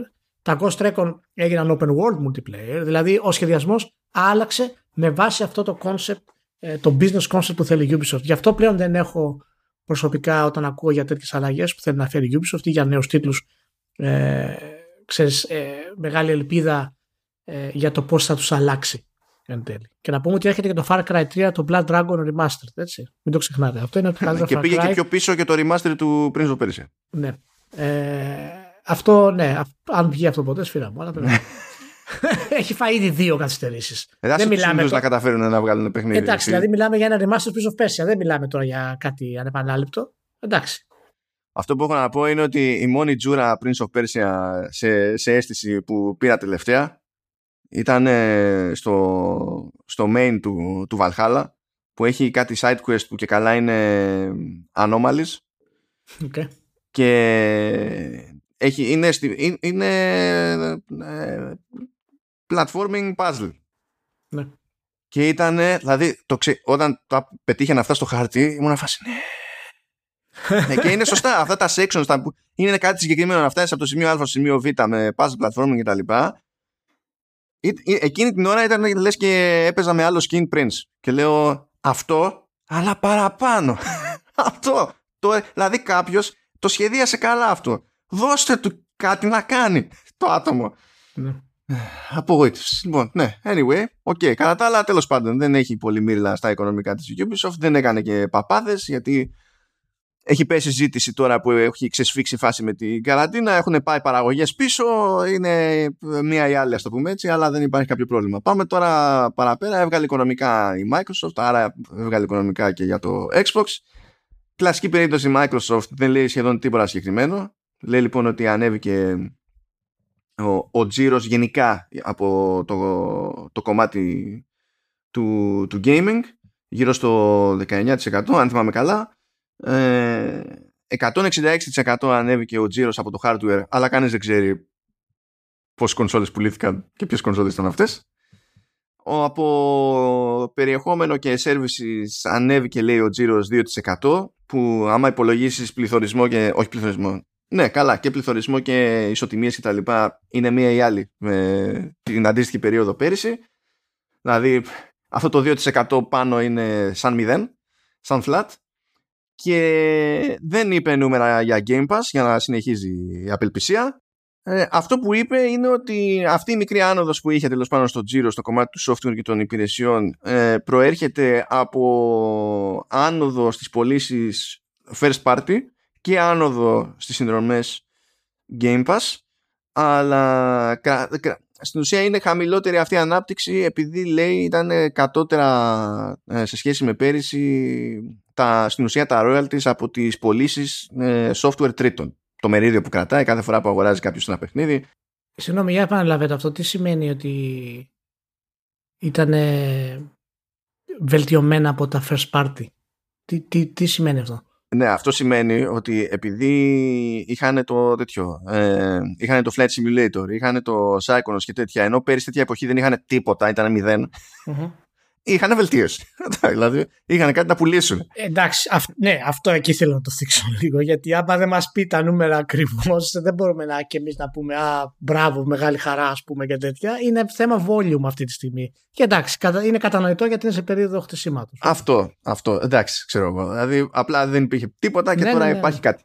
Ναι, ναι, όχι. Απλά θέλω να το διευκρινίσουμε. Απλά τώρα δεν ξέρω, εμένα αυτό που με προβληματίζει θεωρητικά είναι αυτό ότι δεν έχετε αρκετός τζίρος από τίτλους τρίτων που αυτό, σημαίνει, αυτό σε κάποιες περιπτώσεις σημαίνει ότι ε, προέρχεται από το ότι ένας τίτλος δεν βγαίνει και στο Xbox. Υπάρχουν δηλαδή ιαπωνικές εταιρείες με τρίο αναστήματος που σχεδόν το έχουν κουσούρι να βγάζουν ένα παιχνίδι για, για PS και Switch και να μην το βγάζουν για Xbox.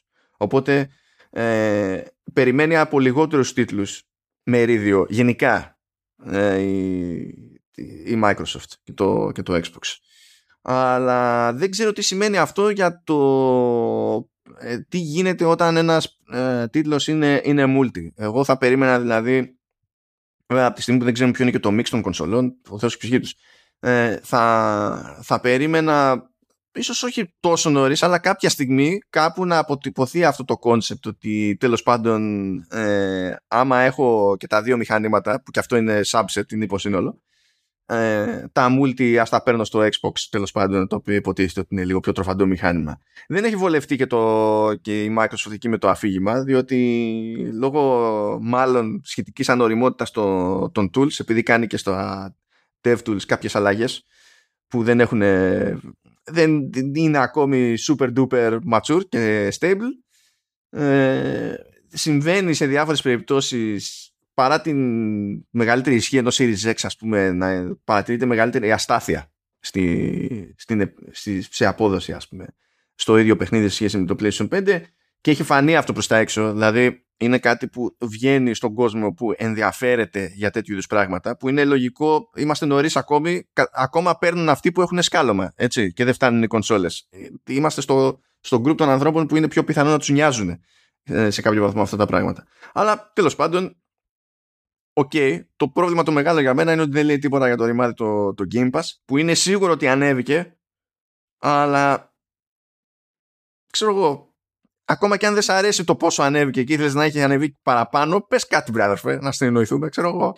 Είναι μαθηματικά βέβαιο ότι έχει ανέβει πάνω. Από τη στιγμή που έχει 166% άνοδο σε hardware πωλήσεις σε, από χρόνο σε χρόνο ε, αναπόφευκτα μόνο οι προσφορές που περιλαμβάνει η κονσόλα η αγορά της για το Game Pass ε, σίγουρα έχει ανέβει και ε, δεν θα μας πει συγκεκριμένα πράγματα παρά μόνο όταν είναι 100% σίγουροι ότι ξέρεις αυτό το πράγμα είναι κάτι το οποίο θα το συνεχίσουμε ολοκληρωτικά και για πάντα πλέον. Γιατί μην ξεχνάμε ότι η Microsoft χτίζει αυτή τη στιγμή ε, στην ουσία χτίζει τα Windows του gaming. Θέλει αυτό το πράγμα να καταλήξει. Δηλαδή όπως όλα τα PC στον κόσμο έχουν Windows έτσι θέλει και όλες οι συσκευές να έχουν στην ουσία Xbox ε, Gaming και το Game Pass είναι μία από αυτές τις καταστάσεις. Όσον αφορά τα, τα θέματα τώρα της ανάπτυξης ε, είναι κάτι το οποίο σίγουρα θα στρώσει. Δεν υπάρχει δηλαδή κάποιο θέμα σε αυτό. Ναι, ναι, εντάξει, και είναι θέμα χρόνου και εγώ το ίδιο πιστεύω. Δεν ανησυχώ γι' αυτό. Απλά το timing είναι ατυχές. Ναι, ναι. Και ήδη βλέπουμε τη δύναμη του, του Xbox που με πράγματα όπως το Forza Horizon 5 ας πούμε, το οποίο είναι εξωγήινο. Ε, και είναι, μπορούμε να πούμε ότι από την, από την εποχή του 360 στην ουσία ήταν η τρίτη χρονιά του Xbox 360 που η Microsoft είχε ανακοινώσει ότι είμαστε, ξέρεις, ε, στο κεφάλι στην αγορά.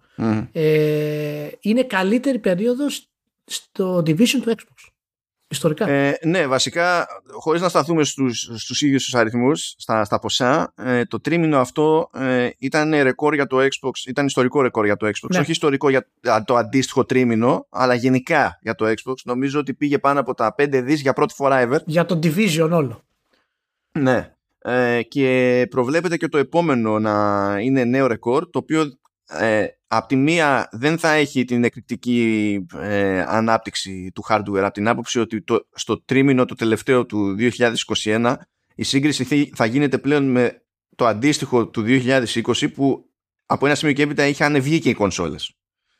Ε, που είχαν βγει όχι από την αρχή έτσι, είχαν πέσει 1,5 μήνα πωλήσεων ενώ τώρα θα έχουν 3 μήνες πωλήσεων σε αυτό το τρίμηνο. Αλλά κυρίως θα έχει φυτρώσει ένα φόρτσα και κάπου στον τελευταίο μήνα του, τρι, του τριμήνου, τα αρχές Δεκεμβρίου, υποτίθεται ότι βγαίνει και ένα ρημάδι Halo. Και θα πεις ότι δεν γίνεται να μην παίξουν κανένα ρόλο αυτά πουθενά. Είναι αδύνατο. Χωρί ότι βγήκε το Age of Empires 4 στο PC, ε, κάτι θα γίνει. Θα παίξουν είναι, είναι σίγουρο αυτό το πράγμα και να πούμε ότι στη, το βασικό κομμάτι ε, το οποίο έχει, έχει πειράσει τον κόσμο και έχουν ανέβει πωλήσεις του Xbox τόσο πολύ ε, στην περίοδο της πανδημίας ε, είναι το Game Pass. Γιατί δεν υπάρχουν τα first party ακόμα. Ε, και αυτό δείχνει την επιτυχία του Game Pass. Και, και κάτι δεύτερο που θέλω να πω και πραγματικά εύχομαι να βρει έναν τρόπο να το κάνει αυτό η, η Microsoft. Ε, το marketing του Game Pass δεν παρουσιάζει ποτέ third party τίτλους. Και αυτό ε, είναι, είναι, είναι ένα μειονέκτημα του Game Pass. Κάτσε. Ε, γιατί, το... εγώ θυμάμαι να παρουσιάζεις. Γιατί έτσι; Αλήθεια. Ε, τότε ναι. το, το, το, το μπέρδεψα. Γιατί βλέπω τα σε διαφημίσεις και τα λοιπά δεν βλέπουμε ποτέ παίξεις στο Game Pass τον Final Fantasy ή το Final Fantasy 15 Royal Edition. Βλέπουμε το Psychonauts, βλέπουμε το Flight Simulator. Ε, Α, και... κοίτα, σε βίντεο ε, παίζει να έχεις δίκιο. Αλλά... Αυτό, αυτό. Δηλαδή σε, σε, σε campaign επίσημο. Όχι γενικά, ας πούμε, στο πώς προωθεί την. Ε, Για, ε, γιατί όταν κάνει παρουσίαση, παρουσίαση ας πούμε, και βγαίνει και ναι. σου λέει όλα τα παιχνίδια που θα δεις σε αυτή την παρουσίαση κάνει, κάνει Game Pass τελεία. Ναι. Ε, ή οι ανακοινώσεις που κάνει συχνά για τις προσθήκες και που τα συνοδεύει με επίσημα blog post που αυτά μετράνε στο visibility, το, Ναι. για, ειδικότερα για τους μικρότερους developers. Ναι. Ε, ότι έτσι κι αλλιώς είναι στημένη η υπηρεσία σαν interface. Όταν μπαίνει στην υπηρεσία να σου δείχνει τα latest. Οπότε θες δεν θες, θα, θα δεις, δεν θα βλέπεις, Δεν είναι ότι πηγαίνει και βάζει πρώτα τα δικά της για να τα σπρώξεις πάνω απ' όλα. Όχι, όχι, αλλά σκέψω μια στοχευμένη καμπάνια που θα λέει ότι το Game Pass μέσα στους επόμενους, στο επόμενο, στους επόμενους τρεις μήνες, παραδείγματος χάρη, θα σας προσφέρει το Final Fantasy 15, το Red Dead Redemption 2 και το Grand Theft Auto 5, π.χ. τώρα λέω random τίτλους, έτσι. Ε, και να είναι αυτό σε κανονική προωθητική καμπάνια και να λέει ο άλλος κάτσε ρε παιδιά, θα πάρω εγώ αυτούς τους τίτλους με 10 ευρώ το μήνα παραδείγματος χάρη το πόσο θα επηρεάσει δηλαδή τις πωλήσεις αν μπορούσε να κάνει κάτι τέτοιο. Ανατρίμηνο, ανατετράμινο. Αλλά κανονική πρόθεση, κανονική διαφήμιση και καμπάνια. Και δεν ξέρω αν μπορούν να το κάνουν αυτό. Γιατί αυτό θα χτυπήσει το ανταγωνισμό πάρα πολύ, ας πούμε. Μπορεί να είναι και αθέμητο σε, σε κάποιο επίπεδο. Δεν ξέρω αν μπορούν να το κάνουν ή απλά το έχουν κάνει και απλά δεν, δεν μου έχει κάτσει εμένα στο. ξέρεις, να το δω. Α πούμε αυτό το πράγμα. Δεν μιλάω τώρα για παρουσίαση στην E3, δεν μιλάω για κάποιο event που κάνει η Microsoft. Μιλάω γενικά να μπει στο Eurogamer και να βλέπεις διαφήμιση Game Pass the next three months, κοιτάξτε τι θα παίξετε στην κονσόλα αυτή. Και να έχει μέσα και third party τίτλους. Αυτό με τις διαφημίσει, δηλαδή για, στο παράδειγμα που έφερες, αυτό δεν το έχω τσεκάρει καθόλου. Γιατί έτσι όπως τσεκάρω, διαβάζω τα περισσότερα πράγματα, δεν βλέπω τις διαφημίσεις. Οπότε δεν Ναι. έχω ιδέα. Okay. Ε, Ωραία. θα ήθελα προσωπικά και μια διαφοροποίηση ενδεχομένως στο, στο λεκτικό. Ε, γιατί βλέπω ρε παιδί μου βγάζει μια διαφήμιση για ένα παιχνίδι έτσι βγάζει ένα τρέιλερ και λέει ξέρω εγώ βγαίνει τότε να, ακόμα για το Halo βγαίνει τότε και λέει play day one on Game Pass και αυτό νομίζω ότι δεν μεταφέρει το τι σημαίνει αυτό για την τσέπη του αλουνού. Δηλαδή, αν κάποιος δεν έχει πάρει χαμπάρι γενικά TST Game Pass ακριβώς και ε, κακά τα ψέματα είναι άπειροι αυτοί εκεί έξω. Ε, πάντα είναι άπειροι σε αυτές τις υπηρεσίες. Όπως είμαι σίγουρος ότι υπάρχουν άνθρωποι που δεν ξέρουν και PlayStation Plus τι είναι μετά από τόσα χρόνια.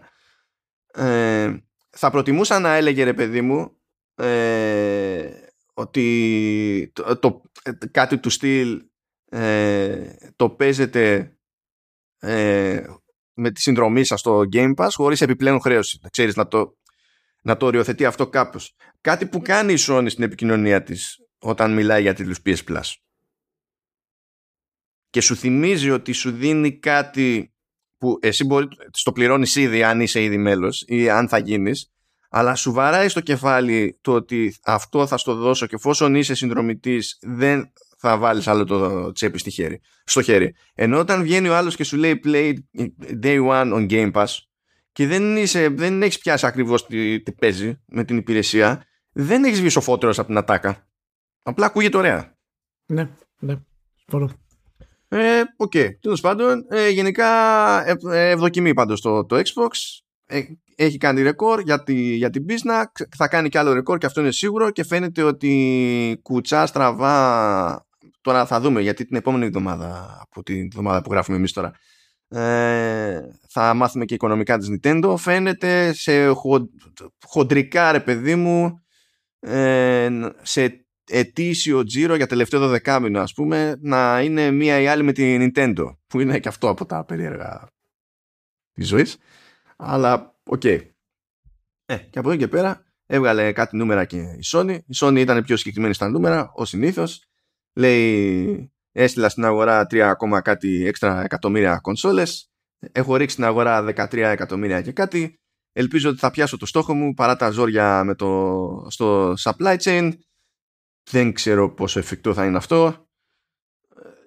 Γιατί ναι το τρίμηνο των γιορτών είναι το μεγαλύτερο γενικά για, το, για τη βιομηχανία. Δεν είναι ότι αν, δεν αναρωτιέμαι για το αν υπάρχει αρκετός κόσμος να αγοράσει PlayStation 5 αν αναρωτιέμαι για το αν θα έχει η ίδια επισόνια αρκετά PlayStation 5 θα μου πεις αυτή κάνει τις παραγγελίες θα, θα ξέρει αλλά δεν είμαι σίγουρος. Έτσι όπως είναι η φάση είναι τόσο εύκολο να πάει κάτι στραβά που δεν, δεν ξέρω. Αλλά και η Sony έκανε, δεν έκανε ρεκόρ ιστορικό ε, γενικά και αόριστα. Έκανε ρεκόρ όμως για, για τρίμηνο Σεπτεμβρίου. Οπότε και εκεί δίνει πόνο. Η φάση είναι γιούχου. Παρότι έπεσε η κερδοφορία είναι λογικό να πέφτει η κερδοφορία γιατί εξακολουθεί και πουλάει κυρίως το, το PlayStation 5 με το, με το Drive το οποίο τη βάζει μέσα και πλέον πουλάει ακόμα λιγότερα PlayStation 4 και αξεσουάρια PlayStation 4 κτλ. Από εκεί πέρα έχει πολύ μεγαλύτερο περιθώριο κέρδους από ό,τι έχει για οτιδήποτε σχετικό με το PlayStation 5. Τώρα τα πράγματα ήταν υψηλό flat γιατί δεν είχε δικές κυκλοφορίες αλλά ρεφάρισε, έκανε το αντίθετο η, η Sony. Δεν είχε κυκλοφορίες δικές της για να σπρώξει την κατάσταση σε αυτό το, το τρίμηνο αλλά πήγε πολύ καλά η φάση με τα royalties από τίτλους ε, τρίτων και από DLC expansion και τα λοιπά για τίτλους τρίτων. Το, κάνε, το, το, πήγε, το πήγε ανάποδα. Ε, ε, εξακολουθεί και είναι ο μεγαλύτερος παίκτης που παίζει στο, στο άθλημα, τουλάχιστον από άποψη τζίρου. Και δηλαδή εκεί πέρα που οι άλλοι πάνε για 16, πες τέλος πάντων 16, 17, whatever, ε, δισεκατομμύρια τζίρο για το δηλαδή Nintendo και Xbox ας πούμε η Sony φαίνεται να πηγαίνει για 26, 27 κάπου εκεί. Υπάρχει, υπάρχει απόσταση στο φράγκο. Υπάρχει απόσταση. Ε, ξανανέβηκαν λίγο οι, οι συνδρομητές PS Plus γιατί στο προηγούμενο τρίμηνο είχαν πέσει αλλά φαίνεται τέλος πάντων να υπάρχει ένα σφίξιμο σφίξιμο από την άποψη όχι ότι είναι πρόβλημα αλλά είναι ρε παιδί μου από τους ενεργούς παίχτες σε πλατφόρμα PlayStation που είναι λέει που και αυτοί πέσανε λίγο στα 104 εκατομμύρια τα 47 έχουν συνδρομή. Δηλαδή είναι σαν το ένας στους δύο να είναι πολύ προβλεπέ ταβάνι και να είναι δύσκολο να πάει. Όχι το plus συγκεκριμένα μπορεί να είναι γενικότερο αυτό οποιαδήποτε υπηρεσία να μην μπορεί να πείσει ρε παιδί μου ακόμη, ακόμη μεγαλύτερο ποσοστό στην όλη φάση. Ε, και επειδή δεν έχει και τίποτα άλλο συγκλονιστικό μέχρι το τέλος του έτους περιμένει τζίρογι και τα λοιπά να είναι, να είναι ψηλό flat. Δεν έρχεται δηλαδή κάτι συναρπαστικό στα οικονομικά για το τέλος της φάσης. Εκεί τώρα έγινε λίγο λόγος για τις εξαγορές τελευταίες που, που έγιναν και βλέπω ότι ο Totoki το παρουσιάζει ως μέρος της ιστορίας του χρειαζόμαστε developers και χρειαζόμαστε technical expertise και τα λοιπά ε, όχι επειδή γενικά αναπτύσσουμε και θέλουμε να αναπτύξουμε και άλλα παιχνίδια, αλλά επειδή κάνουμε και την κίνηση να μεταφέρουμε περισσότερα πράγματα σε PC και να αρχίσουμε να φτιάχνουμε περισσότερα πράγματα για, για mobile. Ε, οπότε έτσι φυσικά βγάζουν νόημα έτσι και αλλιώς οι, σχετικά οι τελευταίες εξαγορές γιατί είναι πιο πολύ στούντιο για το utility Εκτός αν, δεν ξέρω, λέγαμε για την Blue Point που είπε ότι θα πάει για καινούργια IP. Δεν ξέρω, θα δούμε. Ε, από τις χαριτομενιέ υπόθεση για μένα ότι άλλαξε, το, άλλαξε θηγατρική που χειρίζεται τους τίτλους στη Sony στο PC. Πριν ήταν αστεία έτσι κι αλλιώς, ήταν η PlayStation Mobile LLC. Και τώρα ε, αλλάξανε όνομα, ε, φτιάξανε καινούρια, δεν το ψάξα τόσο πολύ, αλλά λέγεται PlayStation PC. PlayStation PC. ναι, δεν, δεν, δεν, δεν ε, κάναμε καμία προσπάθεια να σκεφτούμε. Είναι παιχνίδια PlayStation στο PC. Πώς θα την πούμε εσύ την εταιρεία; PlayStation PC. Μια χαρά είναι. δεν προσπάθησε κανένας, ξέρω εγώ. Είναι, είμαστε όλοι super cool και, και τα λοιπά. Ξέρω εγώ να το λέγε σε ένα κάτι, βράδερφε. Αλλά anyway, Anyway, ε, δεν, έχει, δεν είναι σε πλήρη ανάπτυξη το πλάνο της Sony. Έχει να κάνει άνοιγμα, κάνει τώρα σιγά σιγά άνοιγμα σε PC. Δεν ξέρω τι Sony άνοιγμα θα κάνει σε mobile. Δεν κρατάω μεγάλο καλάθι, διότι δεν το έχει πετύχει κανένας εδώ που τα λέμε, από τους κλασικούς. Ε, κάνει, ε, κρεμούν τα πάντα όλα στο τηλεοπτικό τοπίο. Ε, σχεδόν εκκρεμούν τα πάντα όλα στο κινηματογραφικό τοπίο. Αν και είναι πιο κοντά εκεί λίγο τα, τα πράγματα δεν έχει, δεν έχει ανοίξει το, το πλάνο. Έχουμε, έχουμε μέλλον. Αλλά όλα καλά, όλα ανθυρά. Παρά τη μειωμένη έχει, κερδοφορία. Ναι. Ε, εντάξει, έχουμε αναλύσει ούκο λίγε φορέ το πλάνο της Sony σε βάθος χρόνου ε, και τι σκοπεύει να κάνει και πώς να συνδυάσει όλα τις, αυτά τα franchises σε ένα απίστευτο conglomerate ψυχαγωγίας. Ε, και είναι πολύ ενθαρρυντική η πορεία της ε, γιατί δεν έχει τους first party τίτλους που συνήθως κάνουν, ε, προωθούν τις πωλήσεις στο επίπεδο που, ε, που θέλει η εταιρεία. Ε, είναι η πανδημία, άρα υπάρχει έλλειψη ας πούμε στις κονσόλες και φαίνεται ότι το, το branding παραμένει δυνατό όπως είναι και εν τέλει, εν τέλει βλέπουμε αυτό που είχαμε πει και αρκετά στην αρχή ότι όλη η πανδημία σας έχει βολέψει τη Sony. Ε, και η καθυστέρηση ας πούμε που προκαλεί ε, η πανδημία είναι η καλύτερη δικαιολογία για να μπορέσει να επενδύσει κι άλλο στα first party. ε, και να μπορέσει να προχωρήσει δηλαδή και σε άλλες ε, επενδύσεις. Παραδείγματος χάρη την Blue Point. Ε, δεν, δεν ξέρω εάν το πλάνο της Sony είναι αυτό που λέμε το Media Hub το τεράστιο ας πούμε. Αυτό δεν, δεν θα γίνει αυτή τη γενιά. Θα, στην ουσία θα λάβει σάκα και ωστά την επόμενη σε μεγάλο βαθμό. Τώρα θα, θα φτάσει στο σημείο που θέλει να φτάσει ας πούμε για να ε, βάλει τις βάσεις αλλά τι, θα σημαίνει, τι σημαίνει αυτό για, τα, για τις εταιρείες και τα first party και πόσο ρόλο θα παίξουν στο, στις πωλήσεις της Sony ε, θα πρέπει να το δούμε μετά την πανδημία στην ουσία και κατά πόσο έχει πλέον αλλάξει και ξέρεις το, το σχέδιο για τη νέα γενιά από αυτή για την Sony και για το πόσο έχει αλλάξει για το PlayStation 5 Pro παραδείγματος χάρη για όλη τη διαδικασία και δεν ξέρω δεν ξέρω σε ποιο σημείο θα πει η Sony ως εδώ και μη παρέκει θέλω first party τίτλους Τώρα ακόμα είναι σχετικά ok. Αλλά σε κάποια στιγμή θα πει τέλος. Δεν γίνεται άλλο γιατί πρέπει να αρχίσει να βάζει χρήμα μέσα. Ιδιαίτερα από τη στιγμή που το PlayStation είναι πλέον ε, το βασικό κομμάτι της εταιρείας γενικά έτσι. Σε το που φέρνει τα περισσότερα κέρδη. Ας πούμε. Ε, και... Είναι το περίπου 27% του συνολικού τζίρου και είναι, ε, αλλά είναι και το μεγαλύτερο μέρος περίπου είναι παρόμοιο ποσοστό του συνολικού κέρδους. Ναι. Ε, οπότε ε, δεν, δεν έχει άπειρο χρόνο η Sony για να μπορέσει να βγάλει. Γι' αυτό λέω να, βγάλει, να, να φτάσει στην πορεία της που έχει σχεδιάσει και γι' αυτό λέω ότι είναι πολύ ενθαρρυντικό μέσα σε όλα αυτά τα προβλήματα ε, που το PlayStation συνεχίζει να έχει δυναμική πολύ μεγάλη. Ε, και είμαστε πραγματικά δεν ξέρω, αυτή η γενιά μάλλον με το που τελειώσει η πανδημία στην ουσία ή τουλάχιστον δημιουργεί λιγότερα προβλήματα ε, σε αυτές τις παραγωγές θα δούμε πράγματα τα οποία δεν έχουμε ξαναδεί. Και από θέμα επέκτασης βιομηχανίας και από θέμα software. Πάντως έτσι όπως πάει το πράγμα και πέραν των καθυστερήσεων ε, γιατί τώρα να σου πω, μπορούμε να λέμε ότι είναι πιο διστακτική μια εταιρεία ας τη Sony, η, η, τρίτη εταιρεία να βγάλει παιχνίδι που να είναι μόνο για τη νέα γενιά ξέρω εγώ αλλά η αλήθεια είναι ότι ε, και παραπάνω σε αυτό το στάδιο παρά τις ελλείψεις και παραπάνω Xbox έχουν πουληθεί και, ε, και σχεδόν τόσα PS5 όσα και PS4 στην αντίστοιχη χρονική, στο αντίστοιχο χρονικό διάστημα. Αλλά τότε ήταν, δεν μπορούσε να πεις βγάζω το παιχνίδι εύκολα και από εδώ και από εκεί. Τώρα που μπορούν να το βγάλουν εύκολα και από εδώ και από εκεί ακόμη εξακολουθούν και ανακοινώνουν τίτλους της σήμερα για το 2023 ξέρω εγώ που είναι cross-gen. Γενικά θα μας βγει η πίστη ώστε ε, να φτάσουμε στο να έχουμε αρκετού τίτλου, αρκετούς τίτλους στην αγορά μάλλον να είναι το προβλεπές σενάριο ένας τίτλος που ανακοινώνεται να είναι στημένος για την πραγματικότητα του νεότερου αυτού hardware. Μα, μα γενικά έχουμε πει ότι ε, και αποδείχτηκε ότι όλη η φιλοσοφία της Sony ήταν στην ουσία να δημιουργήσει την αίσθηση του Next Gen χωρίς να μας δώσει Next Gen.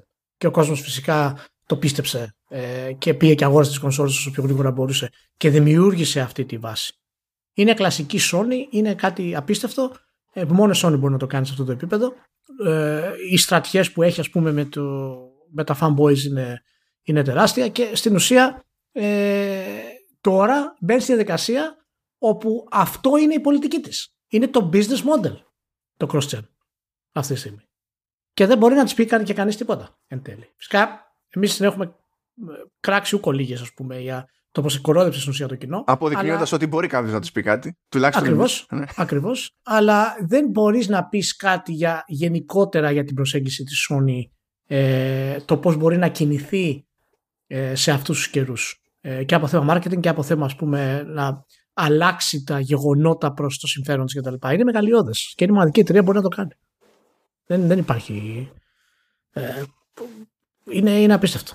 απίστευτο.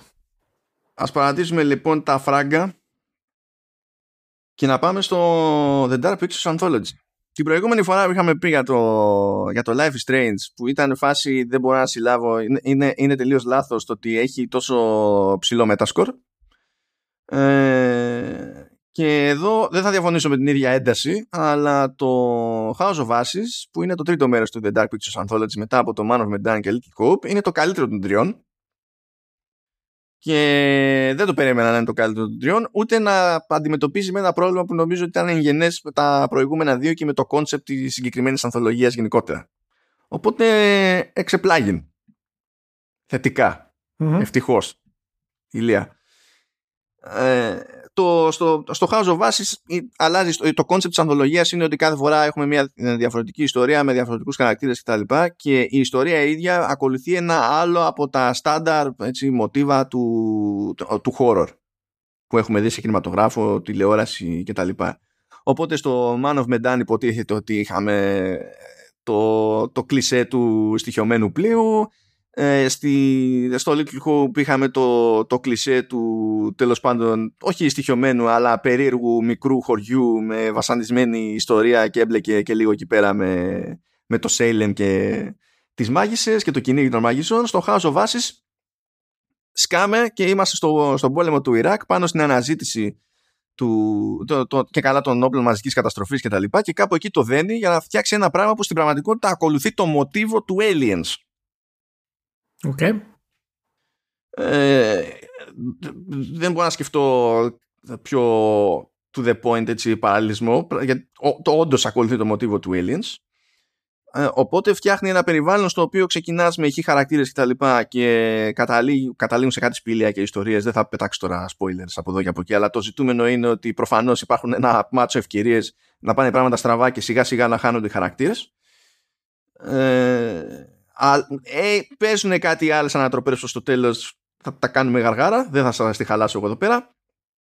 Αλλά νομίζω ότι αυτή τη φορά αντιμετώπισαν ε, βασικό πρόβλημα που είχε το concept. Και ήταν ένα θέμα που ε, συζητούσα και πριν βγει το Man of Medan που ε, είχα, είχα μιλήσει δύο φορές βασικά. Είχα μιλήσει με τον Tom Hitton που είναι ο director στη Supermassive Games για τα, για τα παιχνίδια αυτά ε, και το, το ένα πρόβλημα που έβλεπα πριν βγει το παιχνίδι είναι ότι σε παιχνίδια που σου δίνουν το περιθώριο να κάνεις κάποιες επιλογές που υποτίθεται ότι επηρεάζουν την έκβαση των πραγμάτων ε, υπάρχει μια δυσπιστία πλέον διότι βγαίνει και κουτσί Μαρία και σου λέει κάθε επιλογή μετράει και εσύ διαμορφώνεις την πορεία των πραγμάτων κτλ. Και, και έχουμε πέσει τόσες φορές που αυτό ή απλά δεν ισχύει ή οι τροποποιήσεις στη, στην εξέλιξη των πραγμάτων είναι τόσο ήπιες που απλά δουλευόμαστε μεταξύ μας.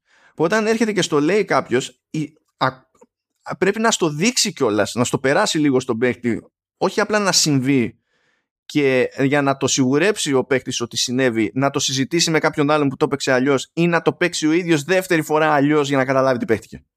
Ότι όντως μπορούν οι διάφορες να είναι μεγάλες τότε είχε πει ότι υπάρχει ένα, υπάρχει ένας πίνακας που, με κάποια notes που σου δείχνει ότι κάποια πράγματα γίνανε, κάποια πράγματα δεν γίνανε κτλ. Αλλά αυτός ο πίνακας δεν σου δίνει ποτέ αρκετή πληροφορία. Ούτε τώρα σου δίνει αρκετή πληροφορία. Οπότε πάλι δεν μπορούσε να είσαι σίγουρος ε, για το αν έγινε κάποια, αν έπαιξε κάποια μεγάλη αλλαγή ή μικρότερη αλλαγή. Αυτή τη φορά το προσέξανε στις λεπτομέρειες. Γενικά το παιχνίδι όπως και τα προηγούμενα έχει ένα σύστημα με τα λεγόμενα bearings. Υποτίθεται ότι είναι καμιά ας το πούμε δεκαριά, καμιά τουζίνα συνήθως από αυτά τα bearings που είναι σαν να σημειώνουν ε, τα σημεία καμπής στο, στο παιχνίδι εκεί πέρα που όντως έχουν αλλάξει ρότα τα πράγματα. Και συνήθως έχουν μια φράση μαζί τους τέλος πάντων κάθε φορά που γίνεται κάτι ε, υπάρχει σημάδι στο interface ότι έγινε κάτι και μπορείς να το τσεκάρεις μετά στο μενού και έχει μια μικρή φράση που μαρκάρει τη στιγμή ας το πούμε στο έτσι. Τις προηγούμενες δύο φορές αυτή η σύντομη περιγραφή ήταν τόσο generic που σημείωνε το τι έγινε αλλά δεν σου δίνει αίσθηση ε, ούτε άφηνε κάποιο υπονοούμενο για το τι θα έχει γίνει αλλιώς αν έχεις παίξει αλλιώς. Τώρα η διατύπωση σε αυτές τις μικρές φράσεις είναι πολύ πιο πετυχημένη ως προς αυτό και χωρίς να ξαναπαίξεις το παιχνίδι συνειδητοποιείς κάποια πράγματα πιο εύκολα ότι πήγανε αλλιώς επειδή εσύ έκανες άλλες επιλογές και μπορεί να πάει το μυαλό σου όχι πάντα με σιγουριά αλλά μπορεί να πάει το μυαλό σου στο σημείο εκείνο που άλλαξε στη ρότα των πραγμάτων και να καταλάβεις τι έφτεξε. Και έτσι μεταφέρεται πιο εύκολα στον παίκτη το κόστος ευκαιρίας Μπορεί το παιχνίδι το ίδιο να μην αλλάζει μηχανικά και να έχει το ίδιο, τον ίδιο ζαβό χειρισμό που είχε και πριν, ξέρω εγώ. Και... ε, και για κάποιο λόγο στη, στο, στο performance capture είναι φαντάζομαι τους βάλει η πανδημία. Είναι ό,τι χειρότερο η βασική πρωταγωνίστρια. Είναι ό,τι χειρότερο. Είναι λες και στη σκηνή αυτή το πιο δύσκολο ήταν να καταφέρει να στηθεί το μοντέλο έτσι ώστε να με πείσει ότι κοιτάει το συνομιλητή της. Και το έχει μόνο μόνο αυτή. Δεν ξέρω τι έχει παιχτεί. Αλλά τέλος πάντων. Οπότε αυτή τη φορά παίζω στο παιχνίδι. Ε, δεν έκανα μια πορεία που λέω εντάξει τώρα υποτίθεται ότι διάλεξα κάτι και αυτό μάλλον κάπου σημαίνει κάτι και βαριέμαι να το παίξω δεύτερη φορά το παιχνίδι για να δω τι συνέβη. Ε, μπορούσα πιο εύκολα να καταλάβω το κόστος αυτών που έκανα. Και σε κάποιες περιπτώσεις ήταν και πιο συγκεκριμένη η μετάφραση ε, σε κόστος στο, στο παιχνίδι διότι Γι' αυτό λέω και ότι ακολουθεί μέσα σε όλα και το μοτίβο Aliens, όχι επειδή είναι ένα μάτσο στρατιώτες σε ένα μέρος και κάτι τους κυνηγάει, ε, αλλά επειδή κάθε ένας από αυτούς αλλάζει λίγο και τη δυναμική που έχεις να αντισταθείς σε κάποια πράγματα ή την πρόσβαση που έχεις σε κάποιες λύσεις σε πράγματα που γίνονται παρακάτω με τρόπο που είναι πιο σαφής και πιο εμφανής και ακριβώς επειδή είναι πιο εμφανής ε, καταφέρει και συνεισφέρει στο χτίσιμο μιας κάποιας έντασης. Και επίσης με, με τα χαράς είδα ε, γελία επιλογή που γίνεται στην αρχή να παίζει ρόλο σε διάφορα σημεία στη διάρκεια αλλά να παίζει σημαντικό ρόλο ακόμη και στο τέλος. Και αυτή την αίσθηση δεν μου τη βγάζανε τα, τα άλλα δύο. Ε, οι, οι, οι ερμηνείες είναι λίγο ο χειρισμός είναι λίγο αλλά δεν είναι action το παιχνίδι οπότε δεν, δεν καταλήγουμε και σε φάση ότι πω πω έχασα επειδή ο χειρισμός είναι άμπαλος. απλά δεν είναι ευχάριστο πράγμα αυτό που νιώθεις στα χέρια σου ας το πούμε έτσι, OK, okay, εντάξει. Ο τεχνικός τομέας είναι στα κλασικά μοτίβα. Το βάζεις δεν βάζεις ε, ray tracing έχει σχετικό κέρδος στο μάτι. Απλά το γύρισα στο high frame rate και έμεινα εκεί και ευχαριστώ γεια σας. Δεν είχε συγκλονιστικό νόημα να καθέσω να ζοριστώ σε κάτι άλλο ε, και νομίζω ότι καταλήγει μέσα αυτή την τριπλέτα και είναι highlight και είναι το πρώτο τελευταίο σε αυτή την ανθολογία γιατί αποφασίσανε να δείξουν ως συνήθως το τελείωμα του, του παιχνιδιού αυτού το αμέσως επόμενο. Ε, που θα βγει του χρόνου φαντάζομαι τέτοια εποχή ως συνήθως για να ταιριάζει με Halloween και τέτοια.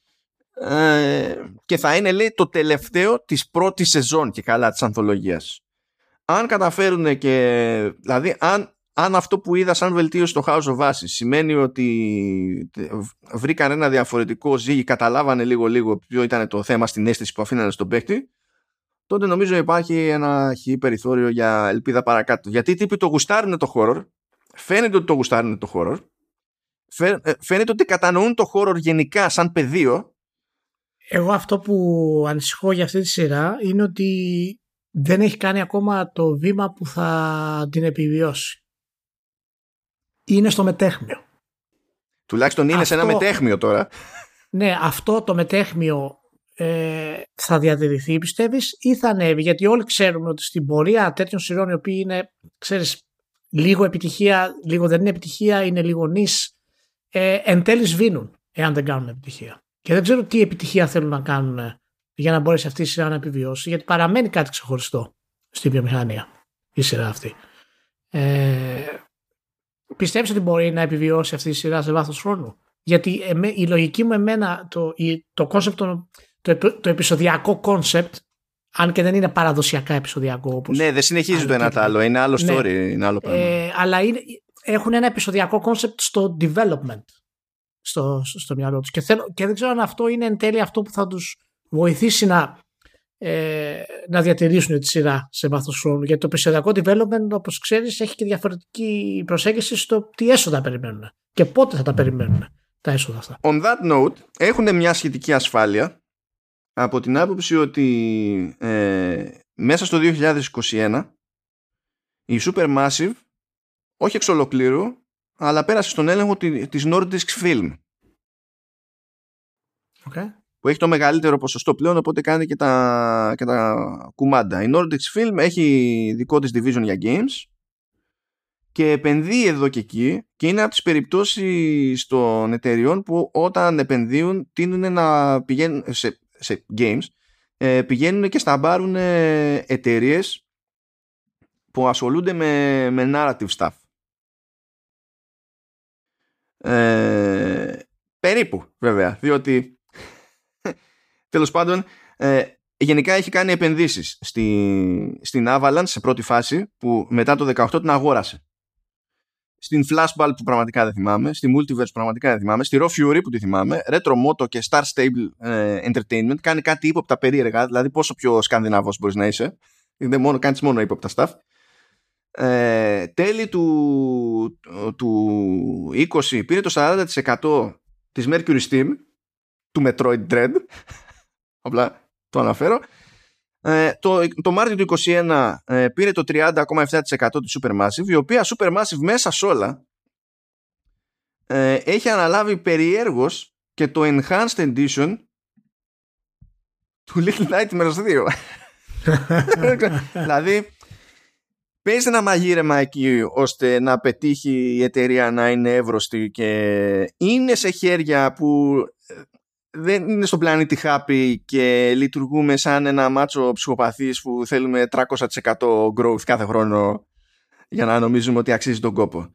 Και αν μάθανε όντως αυτά που βλέπω εγώ σαν βελτιώσεις, ε, αν ήταν μαθήματα και όχι κάτι που τους ξαναβγεί από τύχη, γιατί εμένα ε, ε, είχαν να μου δώσουν την εντύπωση ότι μάλλον κατάλαβαν ποιο ήταν το θέμα και πώς θέλουν να το λύσουν σε αυτό το, το στυλ από την εποχή του Until Dawn που ακόμη από τότε μέχρι τώρα περιμένω να μου κάνουν το χατήρι θα τα ξαναβρούν ζύγι αν μάθανε όντως από αυτό το πράγμα και δεν ήταν φλουκ δεν ήταν κάτι που έτυχε με το House of Ashes ε, και τις βελτιώσεις του ε, τότε υπάρχει ελπίδα αλλά ο μόνος τρόπος να το μάθουμε είναι στο επόμενο. Γιατί αν στο επόμενο πάει και κάνουν default στα, στα πλάθη που είχαν προηγουμένως, θα πω εντάξει, τέλος. Δεν έχει.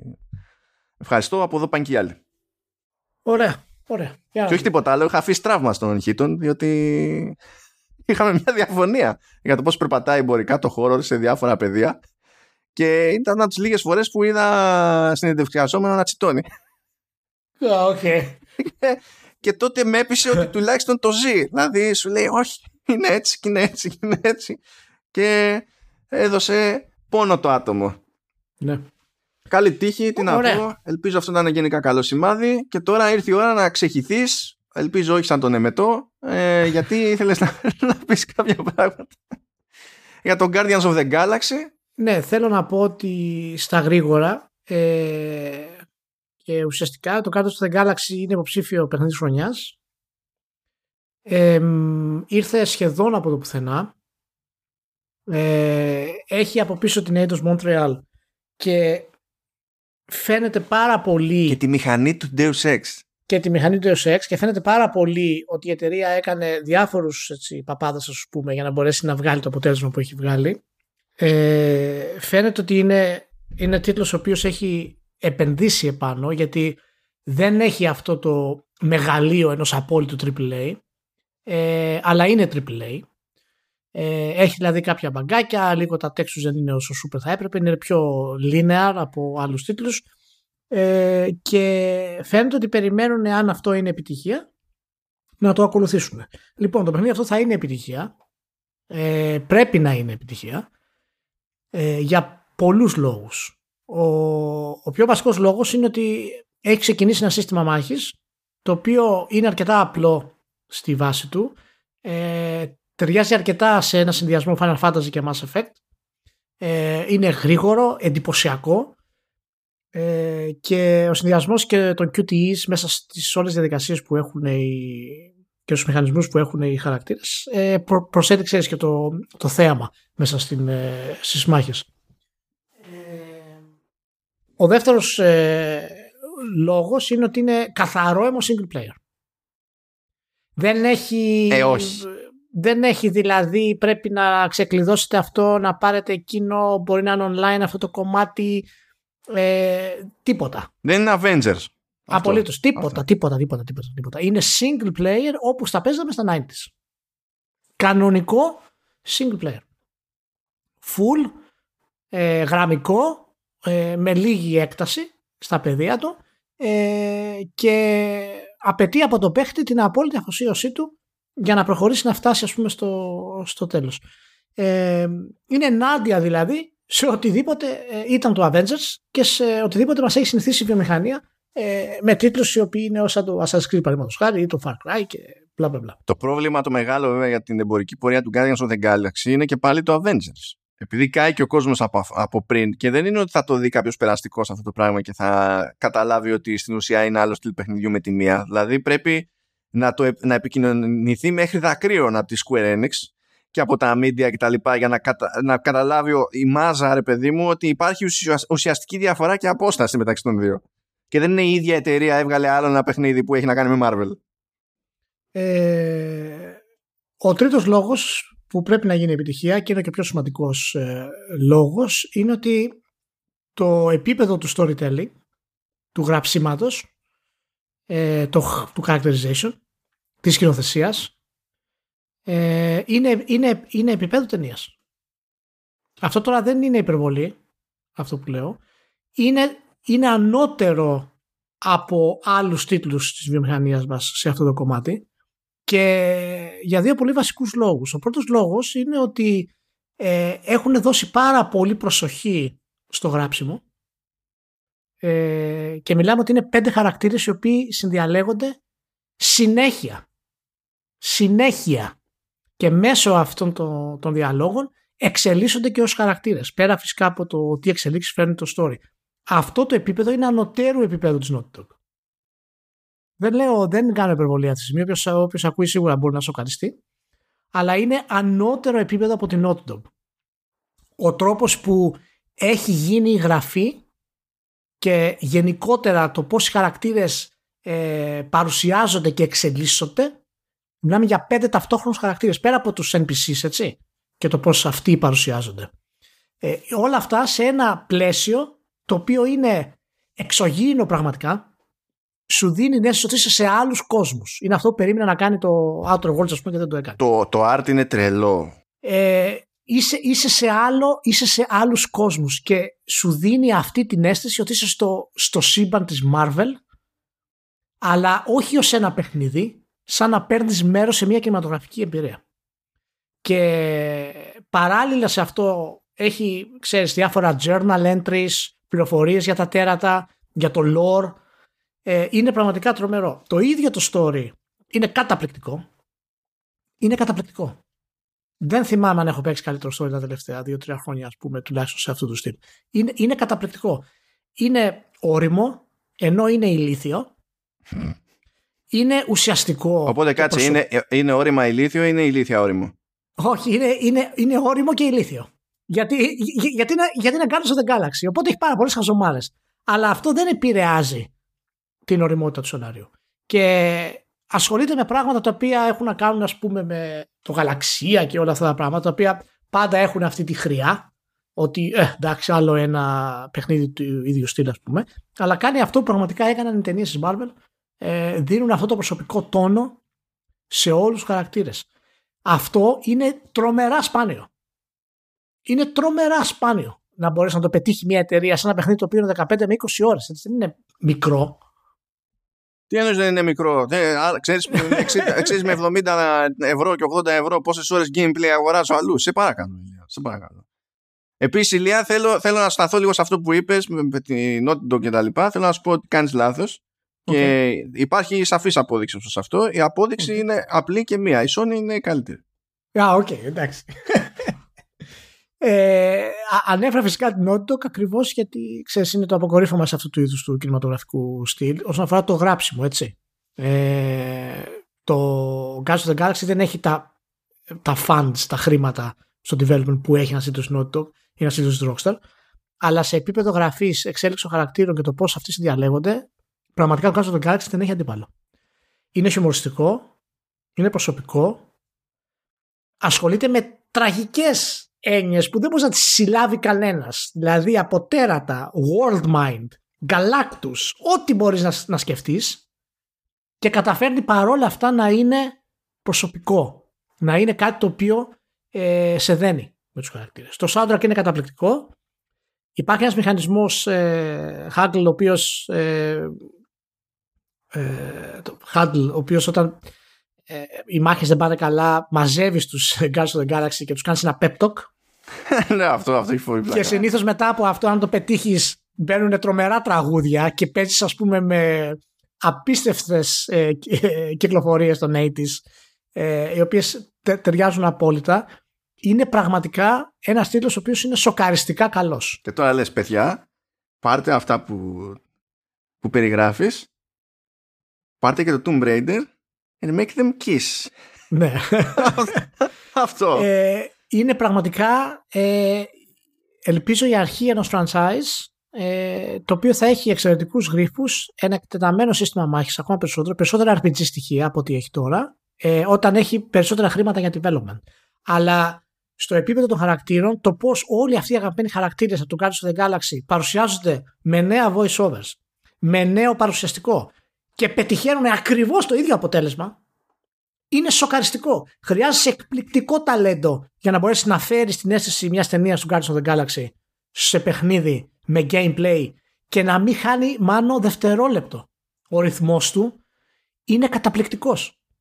Και ο λόγος που είναι καταπληκτικός σε αυτό το επίπεδο είναι επειδή η Eidos Montreal αποφάσισε και της δόθηκε το OK να σταματήσει τελείως το κομμάτι του online development που είχε για τον τίτλο στο σχέδιο για να ασχοληθεί μόνο στο να κάνει το single player αυτό που έπρεπε να είναι. Και γι' αυτό βγαίνει ε, αυτό που βγαίνει. Είναι διασκεδαστικό, είναι. Πραγματικά έχω πάρα πολύ καιρό να, να ευχαριστηθώ με ένα παιχνίδι το οποίο έρχεται έτσι. Yeah, νομίζω ότι σε, ότι σε βαράει και αλλιώς ακριβώς επειδή ε, έχουμε καεί τόσες φορές που δεν, δεν έφτανε στο σημείο να το πιστεύεις. Ενώ είχαμε πει στο, σε, σε επεισόδιο Vertical εδώ πέρα ότι και μόνο που δεν είναι τύπου Avengers που είναι για να σε χτυπάει όλη την ώρα και για το retention της υπόθεσης και το engagement ε, ε, υπάρχει μια ελπίδα. Δηλαδή κάποιος να γράψει κάτι και να είναι φαν και τα λοιπά, ξέρω εγώ, OK. Okay. Αλλά ταυτόχρονα δεν νομίζω ότι άφηνες και εσύ την πάρτη σου να ελπίζει, ξέρεις, υπέρ του δέοντος. Οπότε όταν σκάει αυτό το πράγμα και λειτουργεί, κάνει ακόμη μεγαλύτερο μπαμ. Και αυτή, αυτό το combo, αυτό το αναπάντεχο της υπόθεσης ε, είναι που σε βαράει αλλιώς, γιατί αυτό το αναπάντηγο της υπόθεσης στην εποχή του web είναι και πάρα πολύ σπάνιο. Ε. Το παθαίναμε παλιότερα όταν αγοράζαμε παιχνίδια στα τύπλα. Ναι, και είναι από αυτό τα, τα παιχνίδια τα οποία ξεκινάνε και περιμένεις, παιδί μου, ότι οι πρώτες πέντε ώρες θα είναι καταπληκτικές. Και λες, Ωχ, είναι καταπληκτικό. Και μετά, επειδή δεν έχουν fans, δεν υπάρχει το ταλέντο, πέφτουν. Γίνεται λίγο χειρότερο και χειρότερο και χειρότερο. Το παιχνίδι μπορεί να περάσουν 6-7 ώρες και το επίπεδο του storytelling ανεβαίνει ακόμα περισσότερο είναι σοκαριστικά καλό ε, για αυτό που θέλει να περάσει και αυτό που θέλει να κάνει. Έτσι. Δεν έχει πουθενά μάνο τράβηγμα, δεν έχει έκταση. Είναι, είναι ένα σφιχτοδεμένο storytelling παιχνίδι ε, με, με αποδεκτότατο gameplay που το οποίο είναι fun, δεν είναι κάτι τρομερό βέβαια, μην περιμένετε κάποιο εξαιρετικό gameplay, είναι ένα καθαρά action παιχνίδι ας πούμε, ε, με ωραίες επιλογές. Αυτό. Θα εξελιχθεί βέβαια με κάποια RPG στοιχεία και σε sequel ελπίζω, ελπίζω ακόμα περισσότερο. Αλλά μου κάνει εντύπωση του πόσο ε, του πόσο consistent είναι. Ξέχασα και τα ελληνικά. Πώς είναι το consistent ε, στα ελληνικά, ρήμα.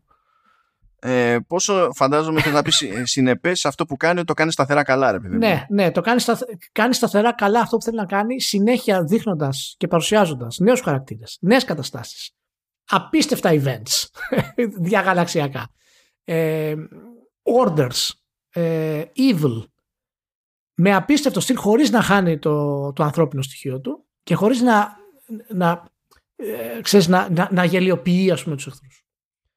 Είναι πραγματικά κάτι τρομερό και είναι αυτός ο τίτλος που χρειάζεται η Marvel για να μπορέσει να ανοίξει στην ουσία τα video games ε, για πάντα ας πούμε. Και σαφέστατα είναι ακόμα και καλύτερο και από το Spider-Man. Και ε, το χρειάζεται και Square Enix εδώ που τα λέω. Γιατί... Ναι, ναι, ναι, σαφέστατα. Ναι. Ε, να πούμε ότι αν αναρωτιέται ποτέ κανένας γιατί τα πράγματα είναι μονίμως στο ύψος και του βάθους με τη Square Enix, να σας πω έτσι ένα, ένα factoid για την εταιρική δομή. Ε, υπάρχει η Square Enix η μαμά που είναι στην Ιαπωνία και έχει τα Ιαπωνικά στούντιο.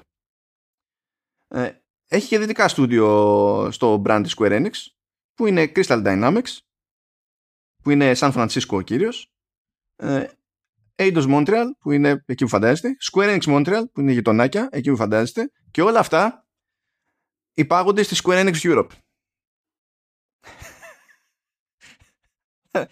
Αν αναρωτηθήκεστε ποτέ. Ε, ναι. Εντάξει. Okay. Σε να φας το φίτι. Ναι. Λοιπόν, ε, να πούμε μόνο ότι το, το απαράδεκτο σε, στο τίτλο το κομμάτι είναι ότι η τιμή του είναι στα 75-77 ευρώ και αυτό δεν έχει να κάνει απλά με τον Next Gen, έχει να κάνει με το ότι η Marvel το χτυπάει στο κεφάλι και δεν την ενδιαφέρει. Ε, οπότε μην το αγοράσετε ψηφιακά για κανένα λόγο. Ε, η έκδοση με, τη, με το disc ε, είναι στα 50-55 ευρώ. Μπορείτε να τη βρείτε. Τουλάχιστον τη βρήκα εγώ στην Νορβηγία τέλος πάντων. Μπορεί να, ε, να τη βρείτε λίγο πιο ακριβά ε, στην Ελλάδα. Αλλά γενικά αυτό είναι το μόνο ας πούμε, αρνητικό που μπορείς να πεις ότι η digital version ε, είναι στα 77, στα 77 ευρώ. Καλά, αυτό είναι θέμα εντάξει, business model και τέτοια. Ας πούμε. Εντάξει, ναι, απλά το, α, α, απλά το αναφέρω, ας πούμε. Εγώ θα ήθελα, επειδή διάβαζα εκεί πέρα για το τι γίνεται και σε επίπεδο ξέρεις, τεχνικό, ρε παιδί μου, ε, θα προτιμούσα ότι άμα είναι να μου, να, να μου πάρεις τόσα λεφτά, ε, να είναι λίγο πιο καλά τα πράγματα από το ή 4K30 ή εναλλακτικά 1080p 60 που με αναγκάζει να πέσει στο 1080p, μου κόβεις και FA ιστορίες και τα λοιπά και, και ανάλυση και FA ό,τι να είναι και fidelity, τα πάντα όλα. Και το 60 δεν είναι σταθερό.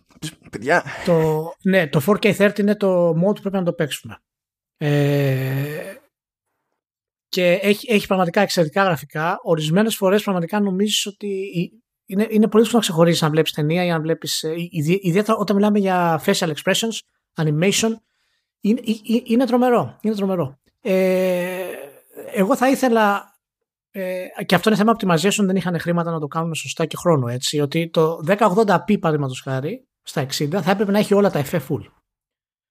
Και τα ίδια textures ε, που έχει. Γιατί χάνει σε textures, χάνει σε ambient occlusion.